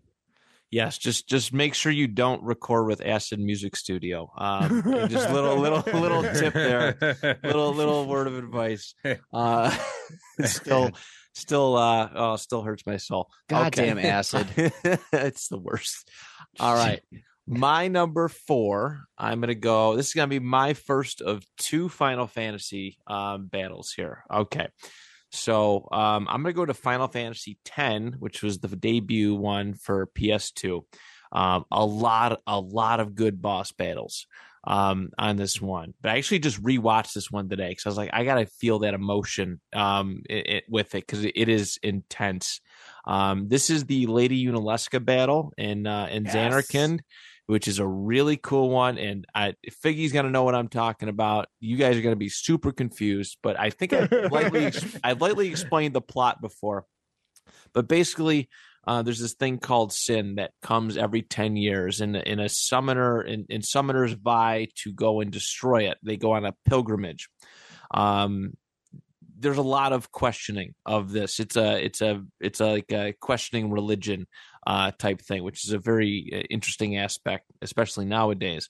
Um, and they go and they're going to do this thing called the final summoning where sin's supposed to go away for 10 years but they find out through questions and, and previous uh, Auron's uh, experiences um, that this final summoning is not final, that it doesn't matter. Sin's just going to come back in 10 years. Um, doesn't matter what you do, or it's it's just it, it's hope. We're dangling hope in front of people. Um, so it ends up turning into a fight, and there's some really cool monologuing right before this thing where Mhm. it's like the screen flashing between characters and you, you get into this really like, it's really cool like three stage fight um very challenging because lady Yunalesca uses this status called zombie which which stinks um basically you can't use healing items on yourself or you'll you'll kill yourself um it's it, it adds a interesting layer to it so um the, just the setup the story the environment the music it Mhm. is so so good. This is this is probably one of the longer boss fights in the game too. I think it could probably run anywhere up to you know 25 30 minutes even beyond that the video i watched earlier was 45 and i was just like this Hard is fight. great just give me it all give me it all so um lady Udale- yeah lady Yunalesca battle from final fantasy 10 that is my number four I almost went with Jecht for fi- for my for my number four and went with Ku- and just like went with Kuja instead. Final Fantasy X slaps. It is so good. It's so good. Yeah, the HD remake is really cool. I've been trying to like get all the final like weapons, get them all like jazzed up, but that damn the you know the cho- the chocobo thing where you got to like dodge a bunch of like birds and stuff and you got to get like a you got to get the score like timed perfectly or you can't get Tidus's main weapon, like with all the the the the, the Mhm. damage break and all that, and I can't Yeah. do it. And also the um the weapon where you had the ultimate weapon where you had to, like dodge like all the like yeah all the lightning. It was just Oh, the- oh weapons- yeah, that was for Lulu. Yeah, You had to like dodge a hundred lightning bolts or something. It was I think so it was in the two hundreds. Honestly, Yeah, it- it's There's- ridiculous. It's so stupid, but the game is still great. it's it's so good, so good. So, all right, there it is. We're on to our top three now. Figgy, what you got for us? Okay, this is a, this my number three is a pretty big spoiler for the first hour or two of God of War Ragnarok. Um, is it, is that going to be okay? Does everyone need to take out their ears? I can also do a different one from the first God of from 2016 God of War if that's a Do problem. what you got on your list. Okay, I'm gonna do what I got. if everyone wants to take off their headphones so they don't get it spoiled, I can signal to you to come back on. Um, it it, it happens within the first hour or so of the game, or two hours or something. I should So, be good. Um, but it's a choice, like first like intro into the game. Um, so okay, my number three spoilers from God of War Ragnarok is Thor. So um the first game uh, the first game being God of War reboot 2016 right 20, I should know we Yep. did an episode on it um uh uh which is fantastic game um just I won't go on and on about that game but it takes place in Norse mythology as opposed to Greek mythology as y'all probably know. Um in the whole game of the the first one 2016 keeps hyping up thor. Like all like all these people keep telling legends about him how awful he is how powerful he is but you never see him and you never fight him and one of the rewards for doing like a bunch of side quests in the game is you get a little cutscene at the end of the credits for like Thor shows up and you just see his hammer. So like the thirst is real going into this game, like going into Ragnarok to um uh for Thor and Odin. Like and, Mewtwo, but they make you wait a whole other game. Yeah, exactly. um yeah if, if the if the if the time between elite four and mewtwo was six years Um, And a whole nother console too. Yeah, a whole other a whole video game console. console too. A six hundred dollar console upgrade. yeah yeah. so it's a pretty high barrier of entry but uh, okay so you fight like, odin shows up and he is like you know he's trying to strike a deal. I'll leave major plot points out of it so you, you know so you can experience it because it's still fairly new. It came out last year. Um things don't go well and he's sick he sics thor on you and says like you know don't take all day fight him. And you and it's you and kratos fighting. Thor has his hammer. You have your um you have your axe which um both of which can like they can both recall. They both have that power. Um um the voice acting is incredible. I mean th- throughout that whole both that 2016 and this one the voice acting is just so good. Like thor is so good in it. Um he keeps goading you because like he's heard legends about you being the god killer and you've like you know hurt or attacked members of his family in the last game. And so he's like goading you the whole time. Um at one but like the the, the most like badass moment where I was like was um at one point he throws his hammer at you and you throw your axe at them and they both collide in air and they're like stuck. Um and you guys are like circling each other like talking and it creates like frozen lightning in, in the um in the arena. Oh, it's so, it's So- it's just it is my choice for probably the best cinematic fight of all time. Like it's not very hard. Um it's early in the game so there's not this like you know emotional payoff necessarily but like it's just the most one of the best cinematic fights i've ever had at one point sorry spoilers i'm so sorry steve i know you wanted to with the spoil but at one point No, I, I already I, I did this fight. oh you did this fight good okay Yeah. good good good good good at Yeah, one no, point I'm he- like I'm probably like a third into the game. perfect excellent half there's of the other great like fights. Uh, there's other great fights in it keep playing because there's lots of No, I'm trying. Yeah. at one point in this fight, Thor kills you. You see a game over screen. You're like, oh, I didn't realize I died. And he goes, You die when I say you die. And he revives you with his Yeah. lightning. And you snap back up and to keep fighting him. Mm-hmm. It is just one of the just straight cool factor fights I've ever seen in a game. Um, so good. So, so and it's cool. just freaking Thor, man. It's You're fighting Thor, Thor. yeah, right. Um, so that's my number three. Ah, epic. I love that fight. I my only criticism I have for that fight was like in the old God of Wars, like you started the fight, and if you didn't beat it, you were back at the beginning. But I, I know in this Yeah. one, it was like there were checkpoints along. Yeah, the way, they, they, they do that which in is general. fine. But it, it would have been like more satisfying if you just Right. like, oh, fuck you, Thor, I killed you. I agree. The game does that in general. I wonder if you can turn that off. Like if there's like a hard mode. I don't know, but the game does that in general. It's yeah, kind of annoying. I know I'm playing on hard, but I think there's like a oh. higher. There's like an Yeah. extra hard difficulty. Maybe after you beat on, it or Maybe something. on that. Um, Yeah. That's maybe that's the way to go. But yeah, that, it's a great fight. I know exactly what you're talking about. All right. Excellent, excellent. Cheese man, you're number three. Oh yeah, I'm next. Uh, oh, here's where the fireworks start. For my number three, I have Oh, no. From Oh, no. Fox Oh, no. 64. we can't do this, Steve. We can't do this to this podcast. We can't burn this podcast to the ground. Hey, it's number three, okay? At least No, I at least great. I put That's it great. there. He's a great boss fight. I'm, I'm, we can't burn this podcast to the ground, Steve. We can't do that. yeah, I- we're, the no, flame is spreading. uh, but yes, I have Andross from Star Fox 64. I love this boss fight. I think it's so freaking cool.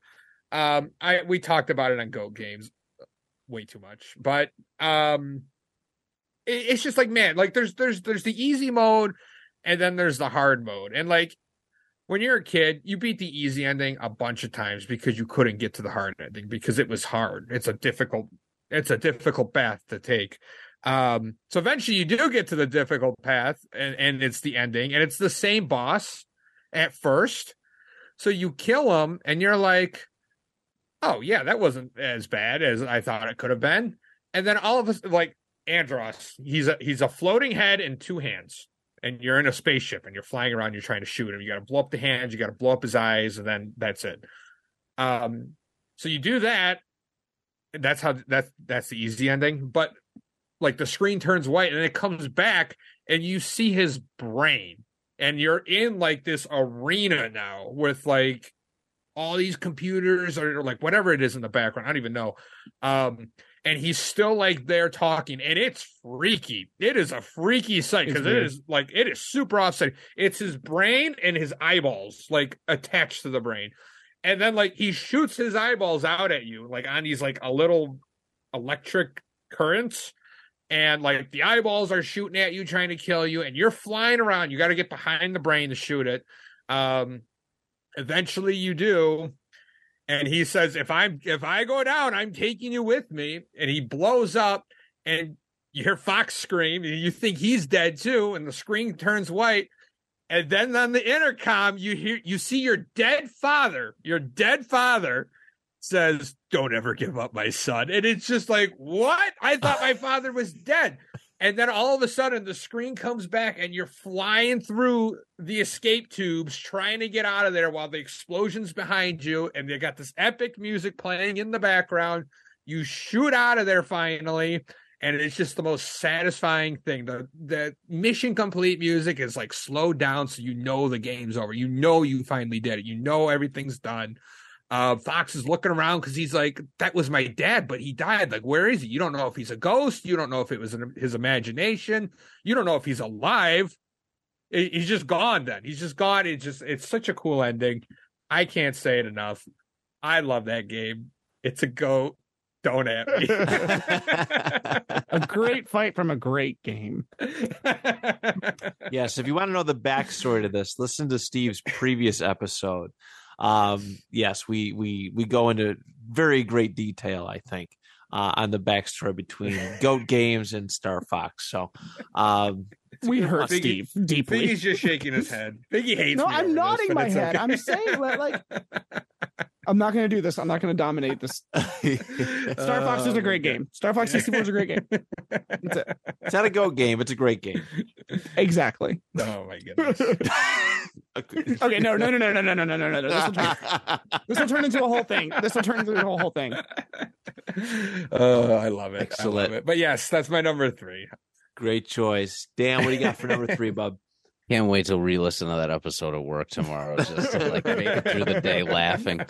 Uh, no, my number three is a boss from a franchise, uh, or that was made famous from a franchise, but it's not a boss fight in this franchise. It's in another franchise that he's a part of. I'm talking about the Sephiroth fight from Kingdom Hearts 2. Yes. yes. um, baller fight for sure. You have to do a lot to get to this point where you're facing Sephiroth because I believe he's uh, a secret boss in this game. Yes. Mhm. And God, he is impossible. I just, I, I, you can't even really describe it. He's just so hard. He's everything they uh hype him up to be. I remember watching my brother like go at him for like hours all the time, like just, it, just fight him over and over again because he just wanted to keep getting better at games and doing stuff like that. But it was also such a cool thing. Like you, you got him in the first one. Um, and but then the second one, he's at a whole nother level when it comes to his fighting and everything else. And it's re- it's so rewarding to beat. Some of these bosses are just so nice when you finally beat them because you get that clout and you get to just like rub it in their face that you did it. I especially It's a- love in Kingdom Hearts 2 when you beat a boss and it slows down. Yeah. Yeah. It goes into like super So slow motion. satisfying. It's so satisfying. Like hit it one more time. Yeah. Yeah. Yeah. It, it, it, there are a lot of Kingdom Hearts bosses that are particularly hard, but Sephiroth obviously tops them all. Mhm. um, especially in Kingdom Hearts 2. Oh, so I put him at my number three. Hell yeah. Great Excellent. choice. Another one that like barely didn't make my list. So good. I think I think he's harder in that game than he is in seven. At least for me. oh yeah. Uh, yeah. In Yeah. seven, he just is like I don't know. Maybe by the time I got there, it was just like I was overpowered or something. Yeah. but I don't know. Yeah. I didn't have much difficulty with Was him. he have like six bars of health or something in, in It's Kingdom insane. Hearts? It's, tough. it's yeah, gross. and he I- moves quick, and it, like the window to hit him like disappears too. So like you're outliving his attacks and trying not to die and healing, Yeah. and he's just like juked up on damage and everything. It's crazy. And it, it was so cool as a kid because like if you played all the Final Fantasy games, like seeing all of these characters, like you've always seen them like hold still and stuff. Seeing, them, Yeah, they, seeing how they move yeah. when they fight, like especially Sephiroth. Ah, Mhm. so good. Yeah. Good stuff. All right, my number three. This is going to be my final Final Fantasy entry. Uh, my personal favorite, uh, Figgy. I don't know if you know this, is number eight. Uh, Final Fantasy eight. Love eight. Um, very my first good. exposure to Final Fantasy. Was it really? Yeah, my friend played it, and I was like, "What is this?" And It's then- cool. It's probably one of the easiest Final Fantasy games. Uh, I feel maybe, um, just because the whole leveling up system I think Yeah. is pretty simple. It's very easy to get to level 100 very early on. Mhm. Um, easy to get some final weapons on disc one. and you can break the junctioning system if you go get some like powerful magic. You can like, Yes, yeah, yeah. It's it's it's you know just use GFs over and over and over again. Um, it's it's quite the game, but I always liked it because there's the, the relatability factor. I was I was probably nine or ten when I first played it, but just the fact that I was playing characters that were 16, 17, and 18 uh, when I, when I'm on the cusp of being a teenager is just like really cool. Um, one of my favorite video game characters of all time is Seifer. I've always like the, the Mm. fact that we got a small taste. I got a small taste as playing as him, and then it just got ripped away. Right, he turns bad. Which another element that if you listen to the show for a long time, I love the good good guy characters, good girl characters that turn evil. I love the flip. I love to find out why. The battle on disc three, I believe it is the final one on Lunatic uh, Lunatic Pandora. Um, is the best one yet. The other ones, yeah, there's a, a lot of cool emotion. I like the one from disc one a lot too. Um, even though the battle's kind of easy, but the one in disc three is is is tremendous. It, it's him at his best. He's like mentally just shot. Like his his jacket like is tattered, like it's ripped, and his, his friends Raijin and Fujin turn on him. Uh, they're like, "No, we can't do this anymore." And it's just this this big epic encounter. He has a new limit break um, that he uses against you, Bloodfest, which is really really cool. Um, if you took the time to go get the Odin summon, um, he actually kills Odin like right out of the gate. I remember the first time I seen this, I was like, So "Holy!" awesome. Like we're fighting Seifer, and then all of a sudden, boom, and then Odin shows up. I'm like, "Oh my god, this fight's about to be over!" And Seifer just boom cuts him in half. You get Gilgamesh afterwards for it, which is pretty cool. You know, pretty cool too. But that that scene was was just absolutely epic. So Um, badass. It's so good. It's so good. Um, I would, yeah, Seifer's legit, like just so cool. I owned uh, a gun blade of his, his style for a little while before I gifted it to somebody because I had nowhere to put it. Um, I have his uh, old uh, action figure. I have his uh, an action figure too, um, of it. But this fight is is great. Um, it's peak Cypher, and um, it's yeah the last time you get to encounter him. So, um, so there it is. My number three, the Seifer Final uh Fantasy Eight boss, uh, final Final Fantasy Eight boss against him. So, um, there it is. Amazing pick. Thank you. Thank So you. good. That's that's a that's a personal flavor there for me. Yeah, when he kills Odin, because Odin is like the un- unbeatable GF. He like in like he's a summon that kills anything he fights, and then he Yep. comes and he oh so good. Yeah. Oh, I, am going to replay it now. I'm going to have to replay it for the 21st time. Uh, love that game. All right. We are on to our top two. Figure what you got. Okay, so for my number two, I kind of I said it earlier. Sorry about that. I I, I went with Sans, um, but we already talked about Sans, so I'm gonna flip it and go with the other boss from uh, Undertale. Um, so Undertale, there's you can Undertale's a game about your choices. Like you can choose to kill or spare every enemy you come across. You can pl- and there's different endings and different fights based on what you do. So if you kill everyone, like in the world genocide route, you fight Sans, which was um Steve's pick and was my pick. If you do the opposite and you spare everybody, you get this super satisfying ending with um uh the final boss is called Asriel Dreemurr. Um and if Sans is the one who's like trying to like make you feel bad, this ending makes you feel so good for your choices because Asriel Dreemurr also trying to destroy the world, blah blah blah blah. And like the whole time you're just trying to reach him. You're trying to save his soul basically by keep trying to spare him. And you win the fight by like not fighting. And the game just gives you this like incredibly again like mixed in with the backstory this incredibly emotionally satisfying like ending. And what i love so much about that fight specifically is that it uses video game mechanics to tell the story. So like at one point he's like you know your health is like numbers. So like you, like you're, you can have like 50 out of 50 health or 20 out of 20 health or whatever. Um at one point he's like trying to get you to fight because you keep refusing to fight and you keep trying to spare him. And he shoots this beam at you but like your quote unquote like determination keeps you from dying. And your your health meter goes from like 20 like if you're at 20 it goes 20 to 1 to 0.1 to 0.01 to 0.0000001 because it's like you were like your determination is keeping you going. And if you die during that fight earlier it like won't let this is after the hard part. This is just like the final like feel good moment. It won't let you die. It'll show your heart coming back together and it'll just tell you like but it refused. And so it is just this like incredibly if if sans it makes you question your like why you're doing the things you're doing in video games and makes you feel like a terrible person this this makes you feel like just like a true connection to a game and to a character that like no other game has ever made me feel and it and it's it's it's a it's a story and a fight that can only happen in a video game it would not work in a movie it would not work in a book and that's why it rules Ah, that's so, So- cool. Yeah. Anyway that's my number two Love it. Very good. Yeah, I felt I could visualize it a little bit. I've I was- obviously I'm not familiar with this game. Um, not familiar with it. Never played it before, but you painted a pretty good picture of it. So thank I'm here for it. I'm here for it. All right. Steve? Oh, I, I- I was muted that entire time. Sorry. I love how you flipped that from Sans to Asriel. Yeah. That's a good, Oh, good. paradox Yeah, yeah, or whatever you want to call yin it. and And- yang yeah, exactly. And uh, tune in next next Go Games episode, and It's we'll uh, we'll go into more about it.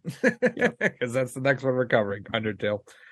Um. Okay, my number two. Yes, two. Yes. Um. Okay, I have one we already talked about. I have K. Rool from Donkey Kong sixty four. Um, me and Dan have a very similar list.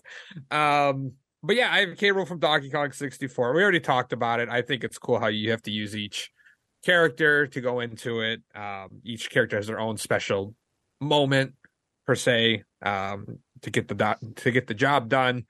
Um, I, I think K. Rool is just a cool character in general. Um, you know, he's just like a goofy guy. he's just like a goofy guy. Like the first game, you know, he's he's just himself. He's just K- King K. Rool. But in the second game, he dresses up as a pirate. Like, and then the third game, he's a mad scientist, and in this game, he's just a boxer. he's just like randomly a boxer. Uh, but it's just a really cool way that, that like um, we said that utilize each character Um.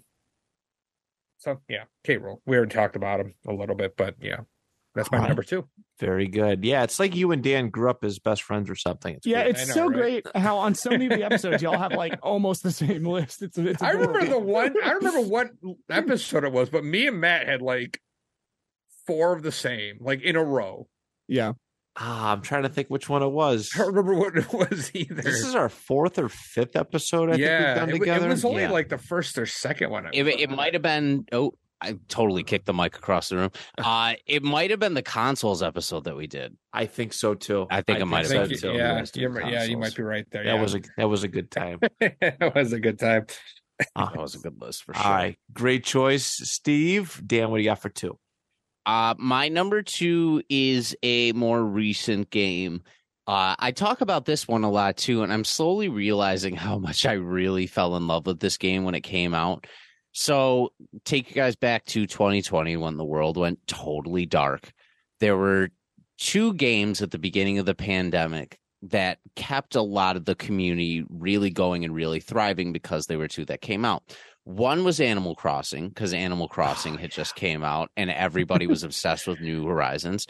The other one that came out on the exact same day was Doom Eternal. Doom Eternal is a fantastic game. And that game kept me sane for the first like three months or so of the pandemic. I love everything about the game from the gameplay to uh the soundtrack is incredible to ha- the difficulty is so difficult it gets so freaking hard but i'm going to call it a boss for now cuz you first meet it at the end of a level but i'm putting the marauder on this list. And the marauder kind of mimics uh the doom uh, the doomslayer in a, a a certain way. It has an axe and it has a shotgun. So typically it'll either throw beams or charge at you and then shoot the shotgun right after it. And the first time you face this thing it's so hard because it's like the first real taste of a boss you're getting in that game and it's it, when you first get it it's really impossible to try and deal with it takes a good like 9 or 10 tries to the point where you're getting so pissed off at this thing the reason why it makes it so high on my list is because this is a boss at the end of the one of the levels, but then it becomes a common enemy for you after a while. So you have to deal with this thing you died nine times to in a row solo with other things attacking you around that too. And it's impossible. When it popped up at a level again, like because the first time you see it again, you're at the beginning of a level and these doors open and it just walks out at you and you're just like, oh my God. like you can't believe that this thing is actually coming at you again. It, it- Doom Eternal is so well done the way it layers everything up to get you leveled up just right for certain things. But that was one of the more impossible parts of the game for me at first. Um, I'm so thankful for it, and it's just a really cool look for the boss too. Everything has such a cool look in the Doom franchise, but Doom Eternal particularly took it to another level. Um, so the Marauder comes in at my number two. Great. Very good. Very good. When you said there were two games and you're like Animal Crossing, I thought the second was going to be Warzone. It was going to be like, oh no, Dan. Yeah, the boss in Warzone. Talking about all the people that used auto aim and the bots. Do you guys remember the memes from uh, when Animal Crossing and Doom came out? And it I was like, do. It was Yeah. like Isabelle like fighting. yeah. it was like the original Barbenheimer. Yeah, that's Yeah, it was. true. Yeah, that's true. God, that's so that. long ago. So long ago. a different Thank time. God. Thank God we're uh, away from Very that well now. behind it. Yes. Oh yeah. Oh Man. man. I All right. high, I can't say enough though how highly I recommend if people haven't played Doom Eternal to play. I played Doom Eternal. 2016 and I heard Doom Eternal's like everything about 2016 just like better. Like, Leveled I up. love Yeah, Doom 2016. That's what I actually whatever. the, the, the I'll reference it again, but the podcast I was just on right before this, I was talking to my cousin about Doom Eternal because he's the one who told me about it when we were first working together and things. And I told him I wanted to go back and play Doom 2016, and he said that'll kind of feel like a step back for you after Yeah. playing that game. So I- it made me reconsider it. But man, yeah, man, Doom Eternal is worth the play for sure. It jumps you right in into it. All right. Um, great choice. My number two, I'm gonna go with uh from Resident Evil 2 remake specifically. We talked about this one. Um, this is the fight against the the G monster. They call it G three. Um, it, and there's a really good or the PS1 track for it is pretty good. Actually, I think the the the remake one is pretty good too. But the song is called Malformation of G. But um, basically, the G monster is this. It's as the it's infected with the G virus, and it has this you know these all these sorts of appendages, claws, and eyes, and all sorts of things going on. This fight is really really cool. I, I like the the moment um, that comes with it. So. Uh, depending on who you're playing as, first uh, Leon, um, you're on a platform with him with the G monster, kind of knocked like knocked out, but like waking up, and the platform descends slowly. All right, and just the music gets going, and it's it's uh it's a fun fight, kind of not like close quarters, but obviously there's there's nowhere for you to run. Um, and it's it's it's quite challenging, and and this is like you know the G monster is pretty vicious. Um, I like the Claire one better though because she actually she's like, oh, I'm sick of this shit or something along the lines of that. Jumps on the platform that's going down with it to defeat this thing. Um, 'cause Oh, she's yeah. protecting Sherry Yeah. Birkin. I didn't pick up Um, on that difference. That's awesome. When yeah, it was. computer. I was like, I was like, whoa, okay. I, I, I, Leon the cop, a little hesitant, but he just even still, just just the moment, and then you're just like, okay, we're zooming in and we're focused, and boom, you're fighting this thing. Um, yeah, one of my f- like again, Resident Evil, like they have cool bosses, but for the most part, I think the boss fights lack. Maybe, like, I can't like Resident Evil Three Nemesis, great character, but I can't think of like one like great unique boss fight with it. There's some other, you know, there's some some Mhm. oddballs and and whatnot. You do fight it several times, but I can't think one think of one that really stands out above the others. Um, Resident Evil 2 had some really good ones. So, uh, but I'm going to go with uh, the battle against uh, G3, the third stage of uh, uh, William Birkin's G virus transformation. So, um, that is my number two. Hell yeah. Hell yeah. Hell yeah, is right. And gentlemen, we are on to our number ones. All right. Our top number one favorite video game boss battle. We have made it all the way through. You, the listener, have made it all the way through. Um, I am excited to hear what y'all's got as your number ones. Figgy, you are up first. I'm wondering if this is all of our number one because no one has said it yet, but it's Ganondorf from Ocarina of Time. Um, it is so. I mean, I, I mean, look, okay. Other, I agree with Steve that Twilight is actually probably the cooler fight, but I just have to give it to like the. Just it's so iconic. it's just one, it- yeah. it- it is like the boss fight that you remember as a kid. And again, we just did the episode on Ocarina of Time. It'll probably be dropping tomorrow or something. But um that game is just means so much. And it is just the perfect culmination to a game that is nigh perfect, in my opinion. Um, and it's it's fun, like like like when you when he's you, climb up the tower and he's playing the organ, and the organ is getting louder and louder and louder, and then you enter, and then like he and like Navi has to leave you. Like, okay, well, you've been annoying the whole game anyway. Get that, get out of here. I'll do it by myself. like Navi like pieces out because Ganon's too evil, and then um. And then you do this back and forth fight where like he's throwing the magic at you, and like you have to quick, it, like it trains you on everything that you've learned because you have to like switch to the to the arrow to like shoot him with the light arrows. He starts destroying the um the the arena, and then um you know you think you've killed him, and then in classic Nintendo fashion, it's like uh oh he's not dead, and he brings the tower down with him. You escape, you think you're good, and then like he rises from the ashes to fight you. And it's just amazing the, the lightning's going. It's perfect. It's like it's like a mythic boss fight. And then every other boss fight in that game it's like the boss's name and then a subtitle. So like um giant like dinosaur terror dodongo or whatever. And then when ganon comes out in his beast form it just says ganon like, like I don't know, it's just like he, the man who needs Doesn't need a title. titles. Yeah. yeah. Anyway, that's my number one.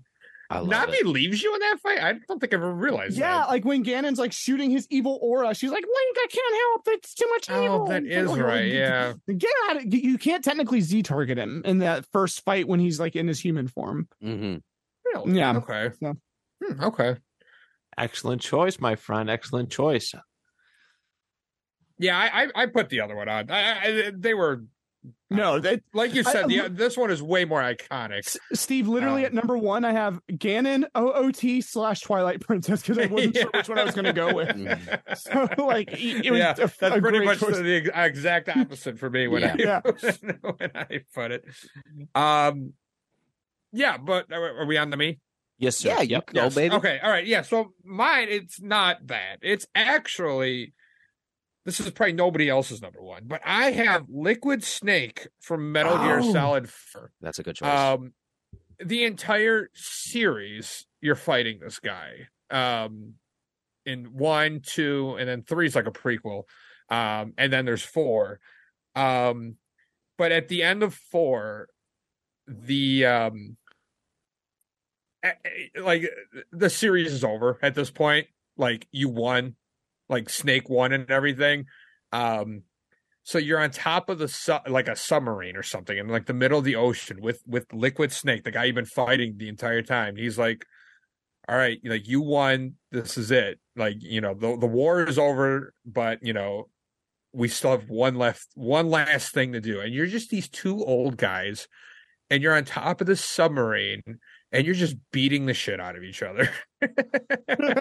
you're just beating the shit out of each other. These two old guys um you know it's just all that emotion and pent up like that that build up it's that build up to this like final moment where it's just the two of them there's nobody else there and they're just fighting each other and they're just punching each other in the face and they're they're showing flashbacks from old games as well like the PS1 the PS2 the PS4 it's all coming back. They're playing old music from the old the old games as well. It's just that build up. It's that emotion. It's that final battle. That's why I got it numbers one. It's a great. It's a great close to the series. Hell yeah. Very good. Yeah, that's there's some. I never got into those. I I tried the second one, and it got really like it was super weird. It was got super weird. Um, super like it was like oh unplug the controller and and all the, like just all the, a bunch of weird stuff and it just it threw me off threw me for a loop but i i understand why it's so like iconic for so many people um, I wish. Yeah. The only thing I could say about this boss fight is I wish I played the whole series. I, I can understand where they were coming from. But I never beat one. I beat most of two. I never beat three, but I played the hell out of four.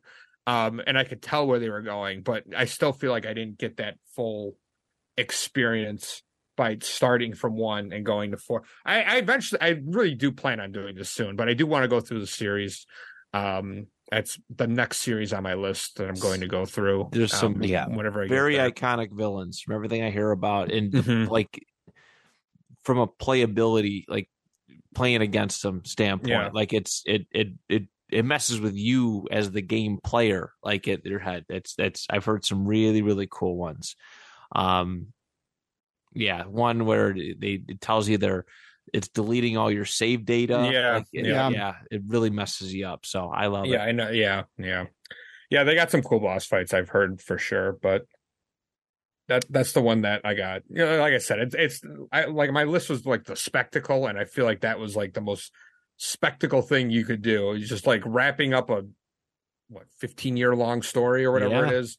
Um, just like your rival, and you're just like old, and you're shot, and you're beat up, and you're just punching the shit out of each other. There's no weapons, no guns, no knives. It's just a it's just a, a fist fight. It's just a fist fight of old guys um on their last breath. Like that's the last thing they want to do before they die is just kill the other person. it's beautiful I gotta Yeah. play these games, man. Yeah. absolutely. Hey, that's why we do these lists, right? Expand our horizons a little bit too. Um, so I know they are um they're coming out with like a collection of one, Oh, two, good. and three, I believe. And then there's like a leak that Like there's going to be some more prequels, and then four is going to be on there as well. Oh, Um, so that could be a way to catch up. yeah. No, it's an easy way instead of backtracking and paying hundreds of dollars for the Yeah. older games. Yeah, Some of them go for a pretty penny. yeah, yeah, yeah, for sure. Very good. Dan, your number one.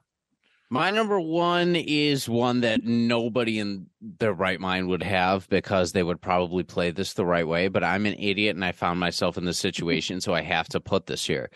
Um, so my number one is Miraak from Skyrim. Miraak, if you remember, um, I know it's been a while since Skyrim came out, but people like play it at certain points. It's in the Dragonborn DLC. He's the OG Dragonborn. So I thought of him. he's hard but what makes him even harder is when the first time you're doing the dual the DLC in a new game um you go into the final boss battle by accident at like level 15 or something really small and shitty like that and then you're stuck fighting him for i'm not exaggerating here six and a half hours straight Oh my gosh.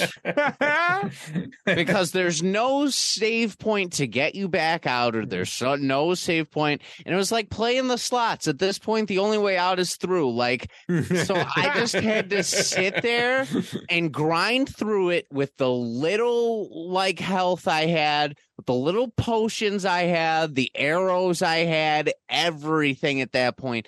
Took me six and a half freaking hours. And that boss is hard in itself because it's a DLC boss. So they're obviously amping it up for people because you've already played this game and you need a new challenge. So it's juiced as it is.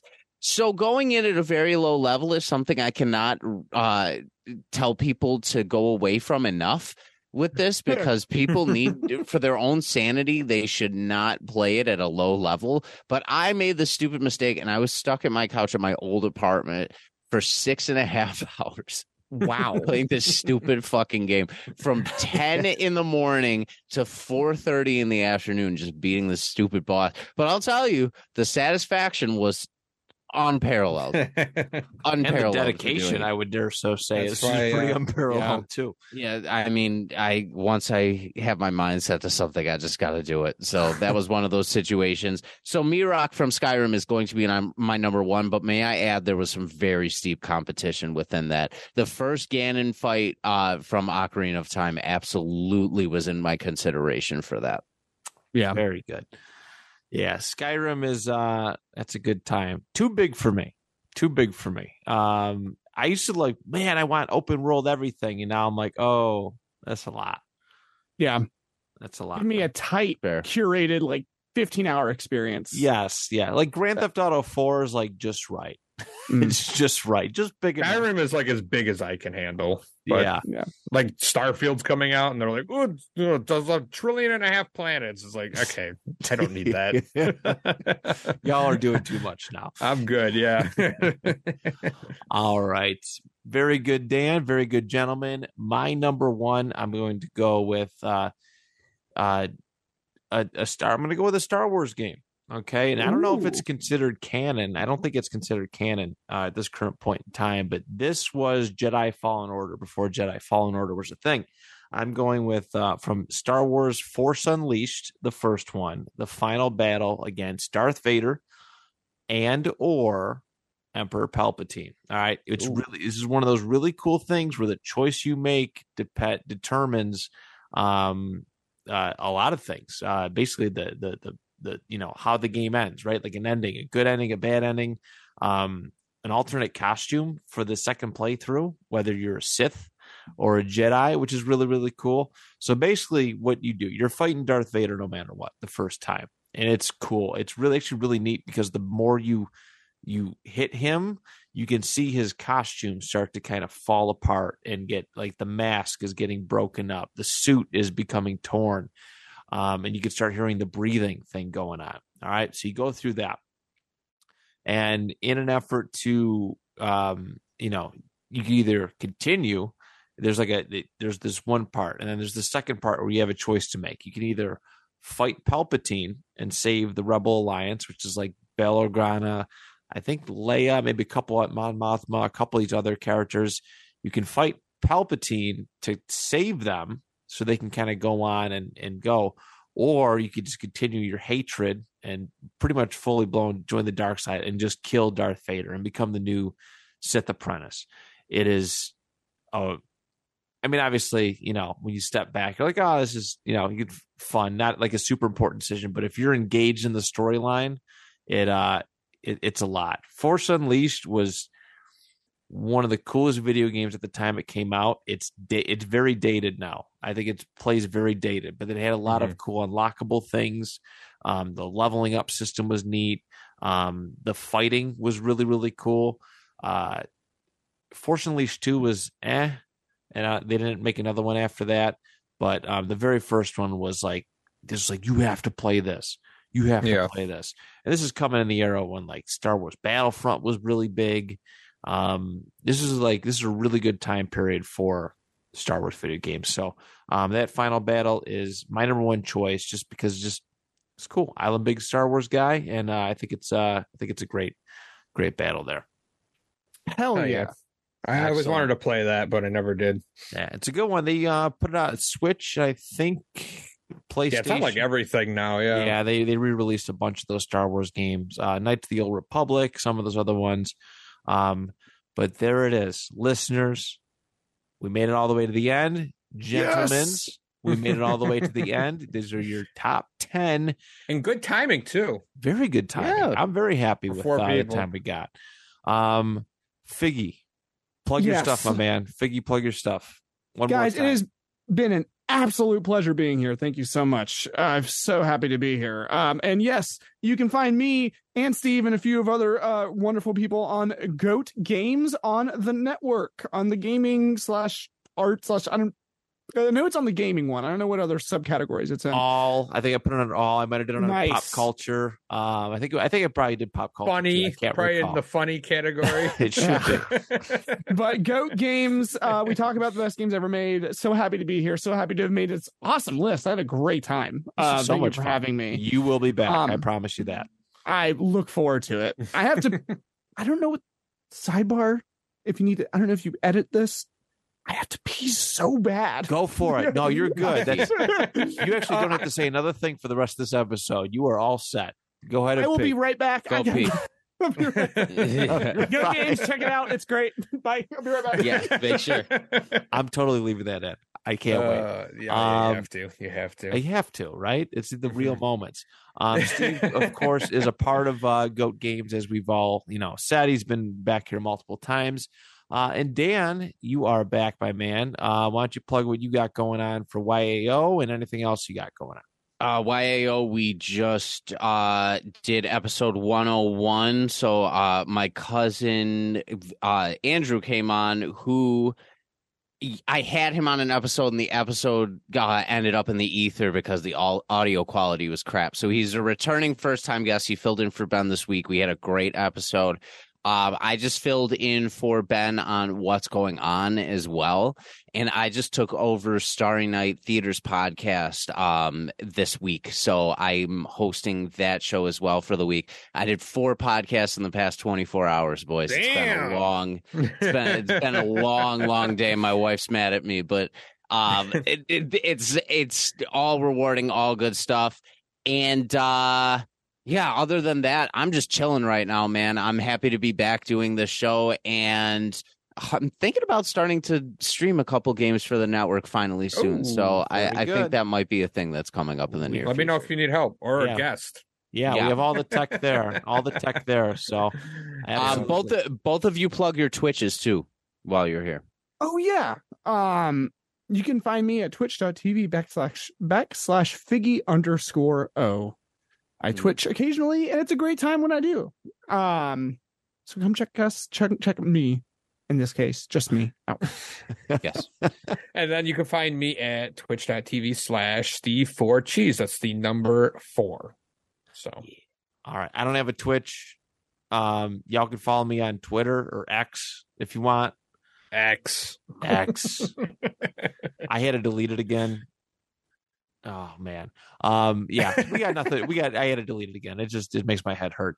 But yeah. um but listeners, thank you so much for listening. This has been like a Lord of the Rings Return of the King esque conclusion. We appreciate you for sticking with us. Next week is episode number 100. I can't believe we made it. Um, actually, I can't. believe it. Congratulations. Thank Yes. you. Thank, Thank you. you. I'm very Thank proud you. of it. Um, so me and Dan, we got to figure out what we're gonna do. Uh, we've had a couple suggestions, but I've also had choice for the last three weeks. So Dan gets choice uh, as far as what he wants to do um, and who we may want to have on, may or may not want to have on. But we will talk to you next week on behalf of Figgy, Steve, Dan, and I. Do you even list?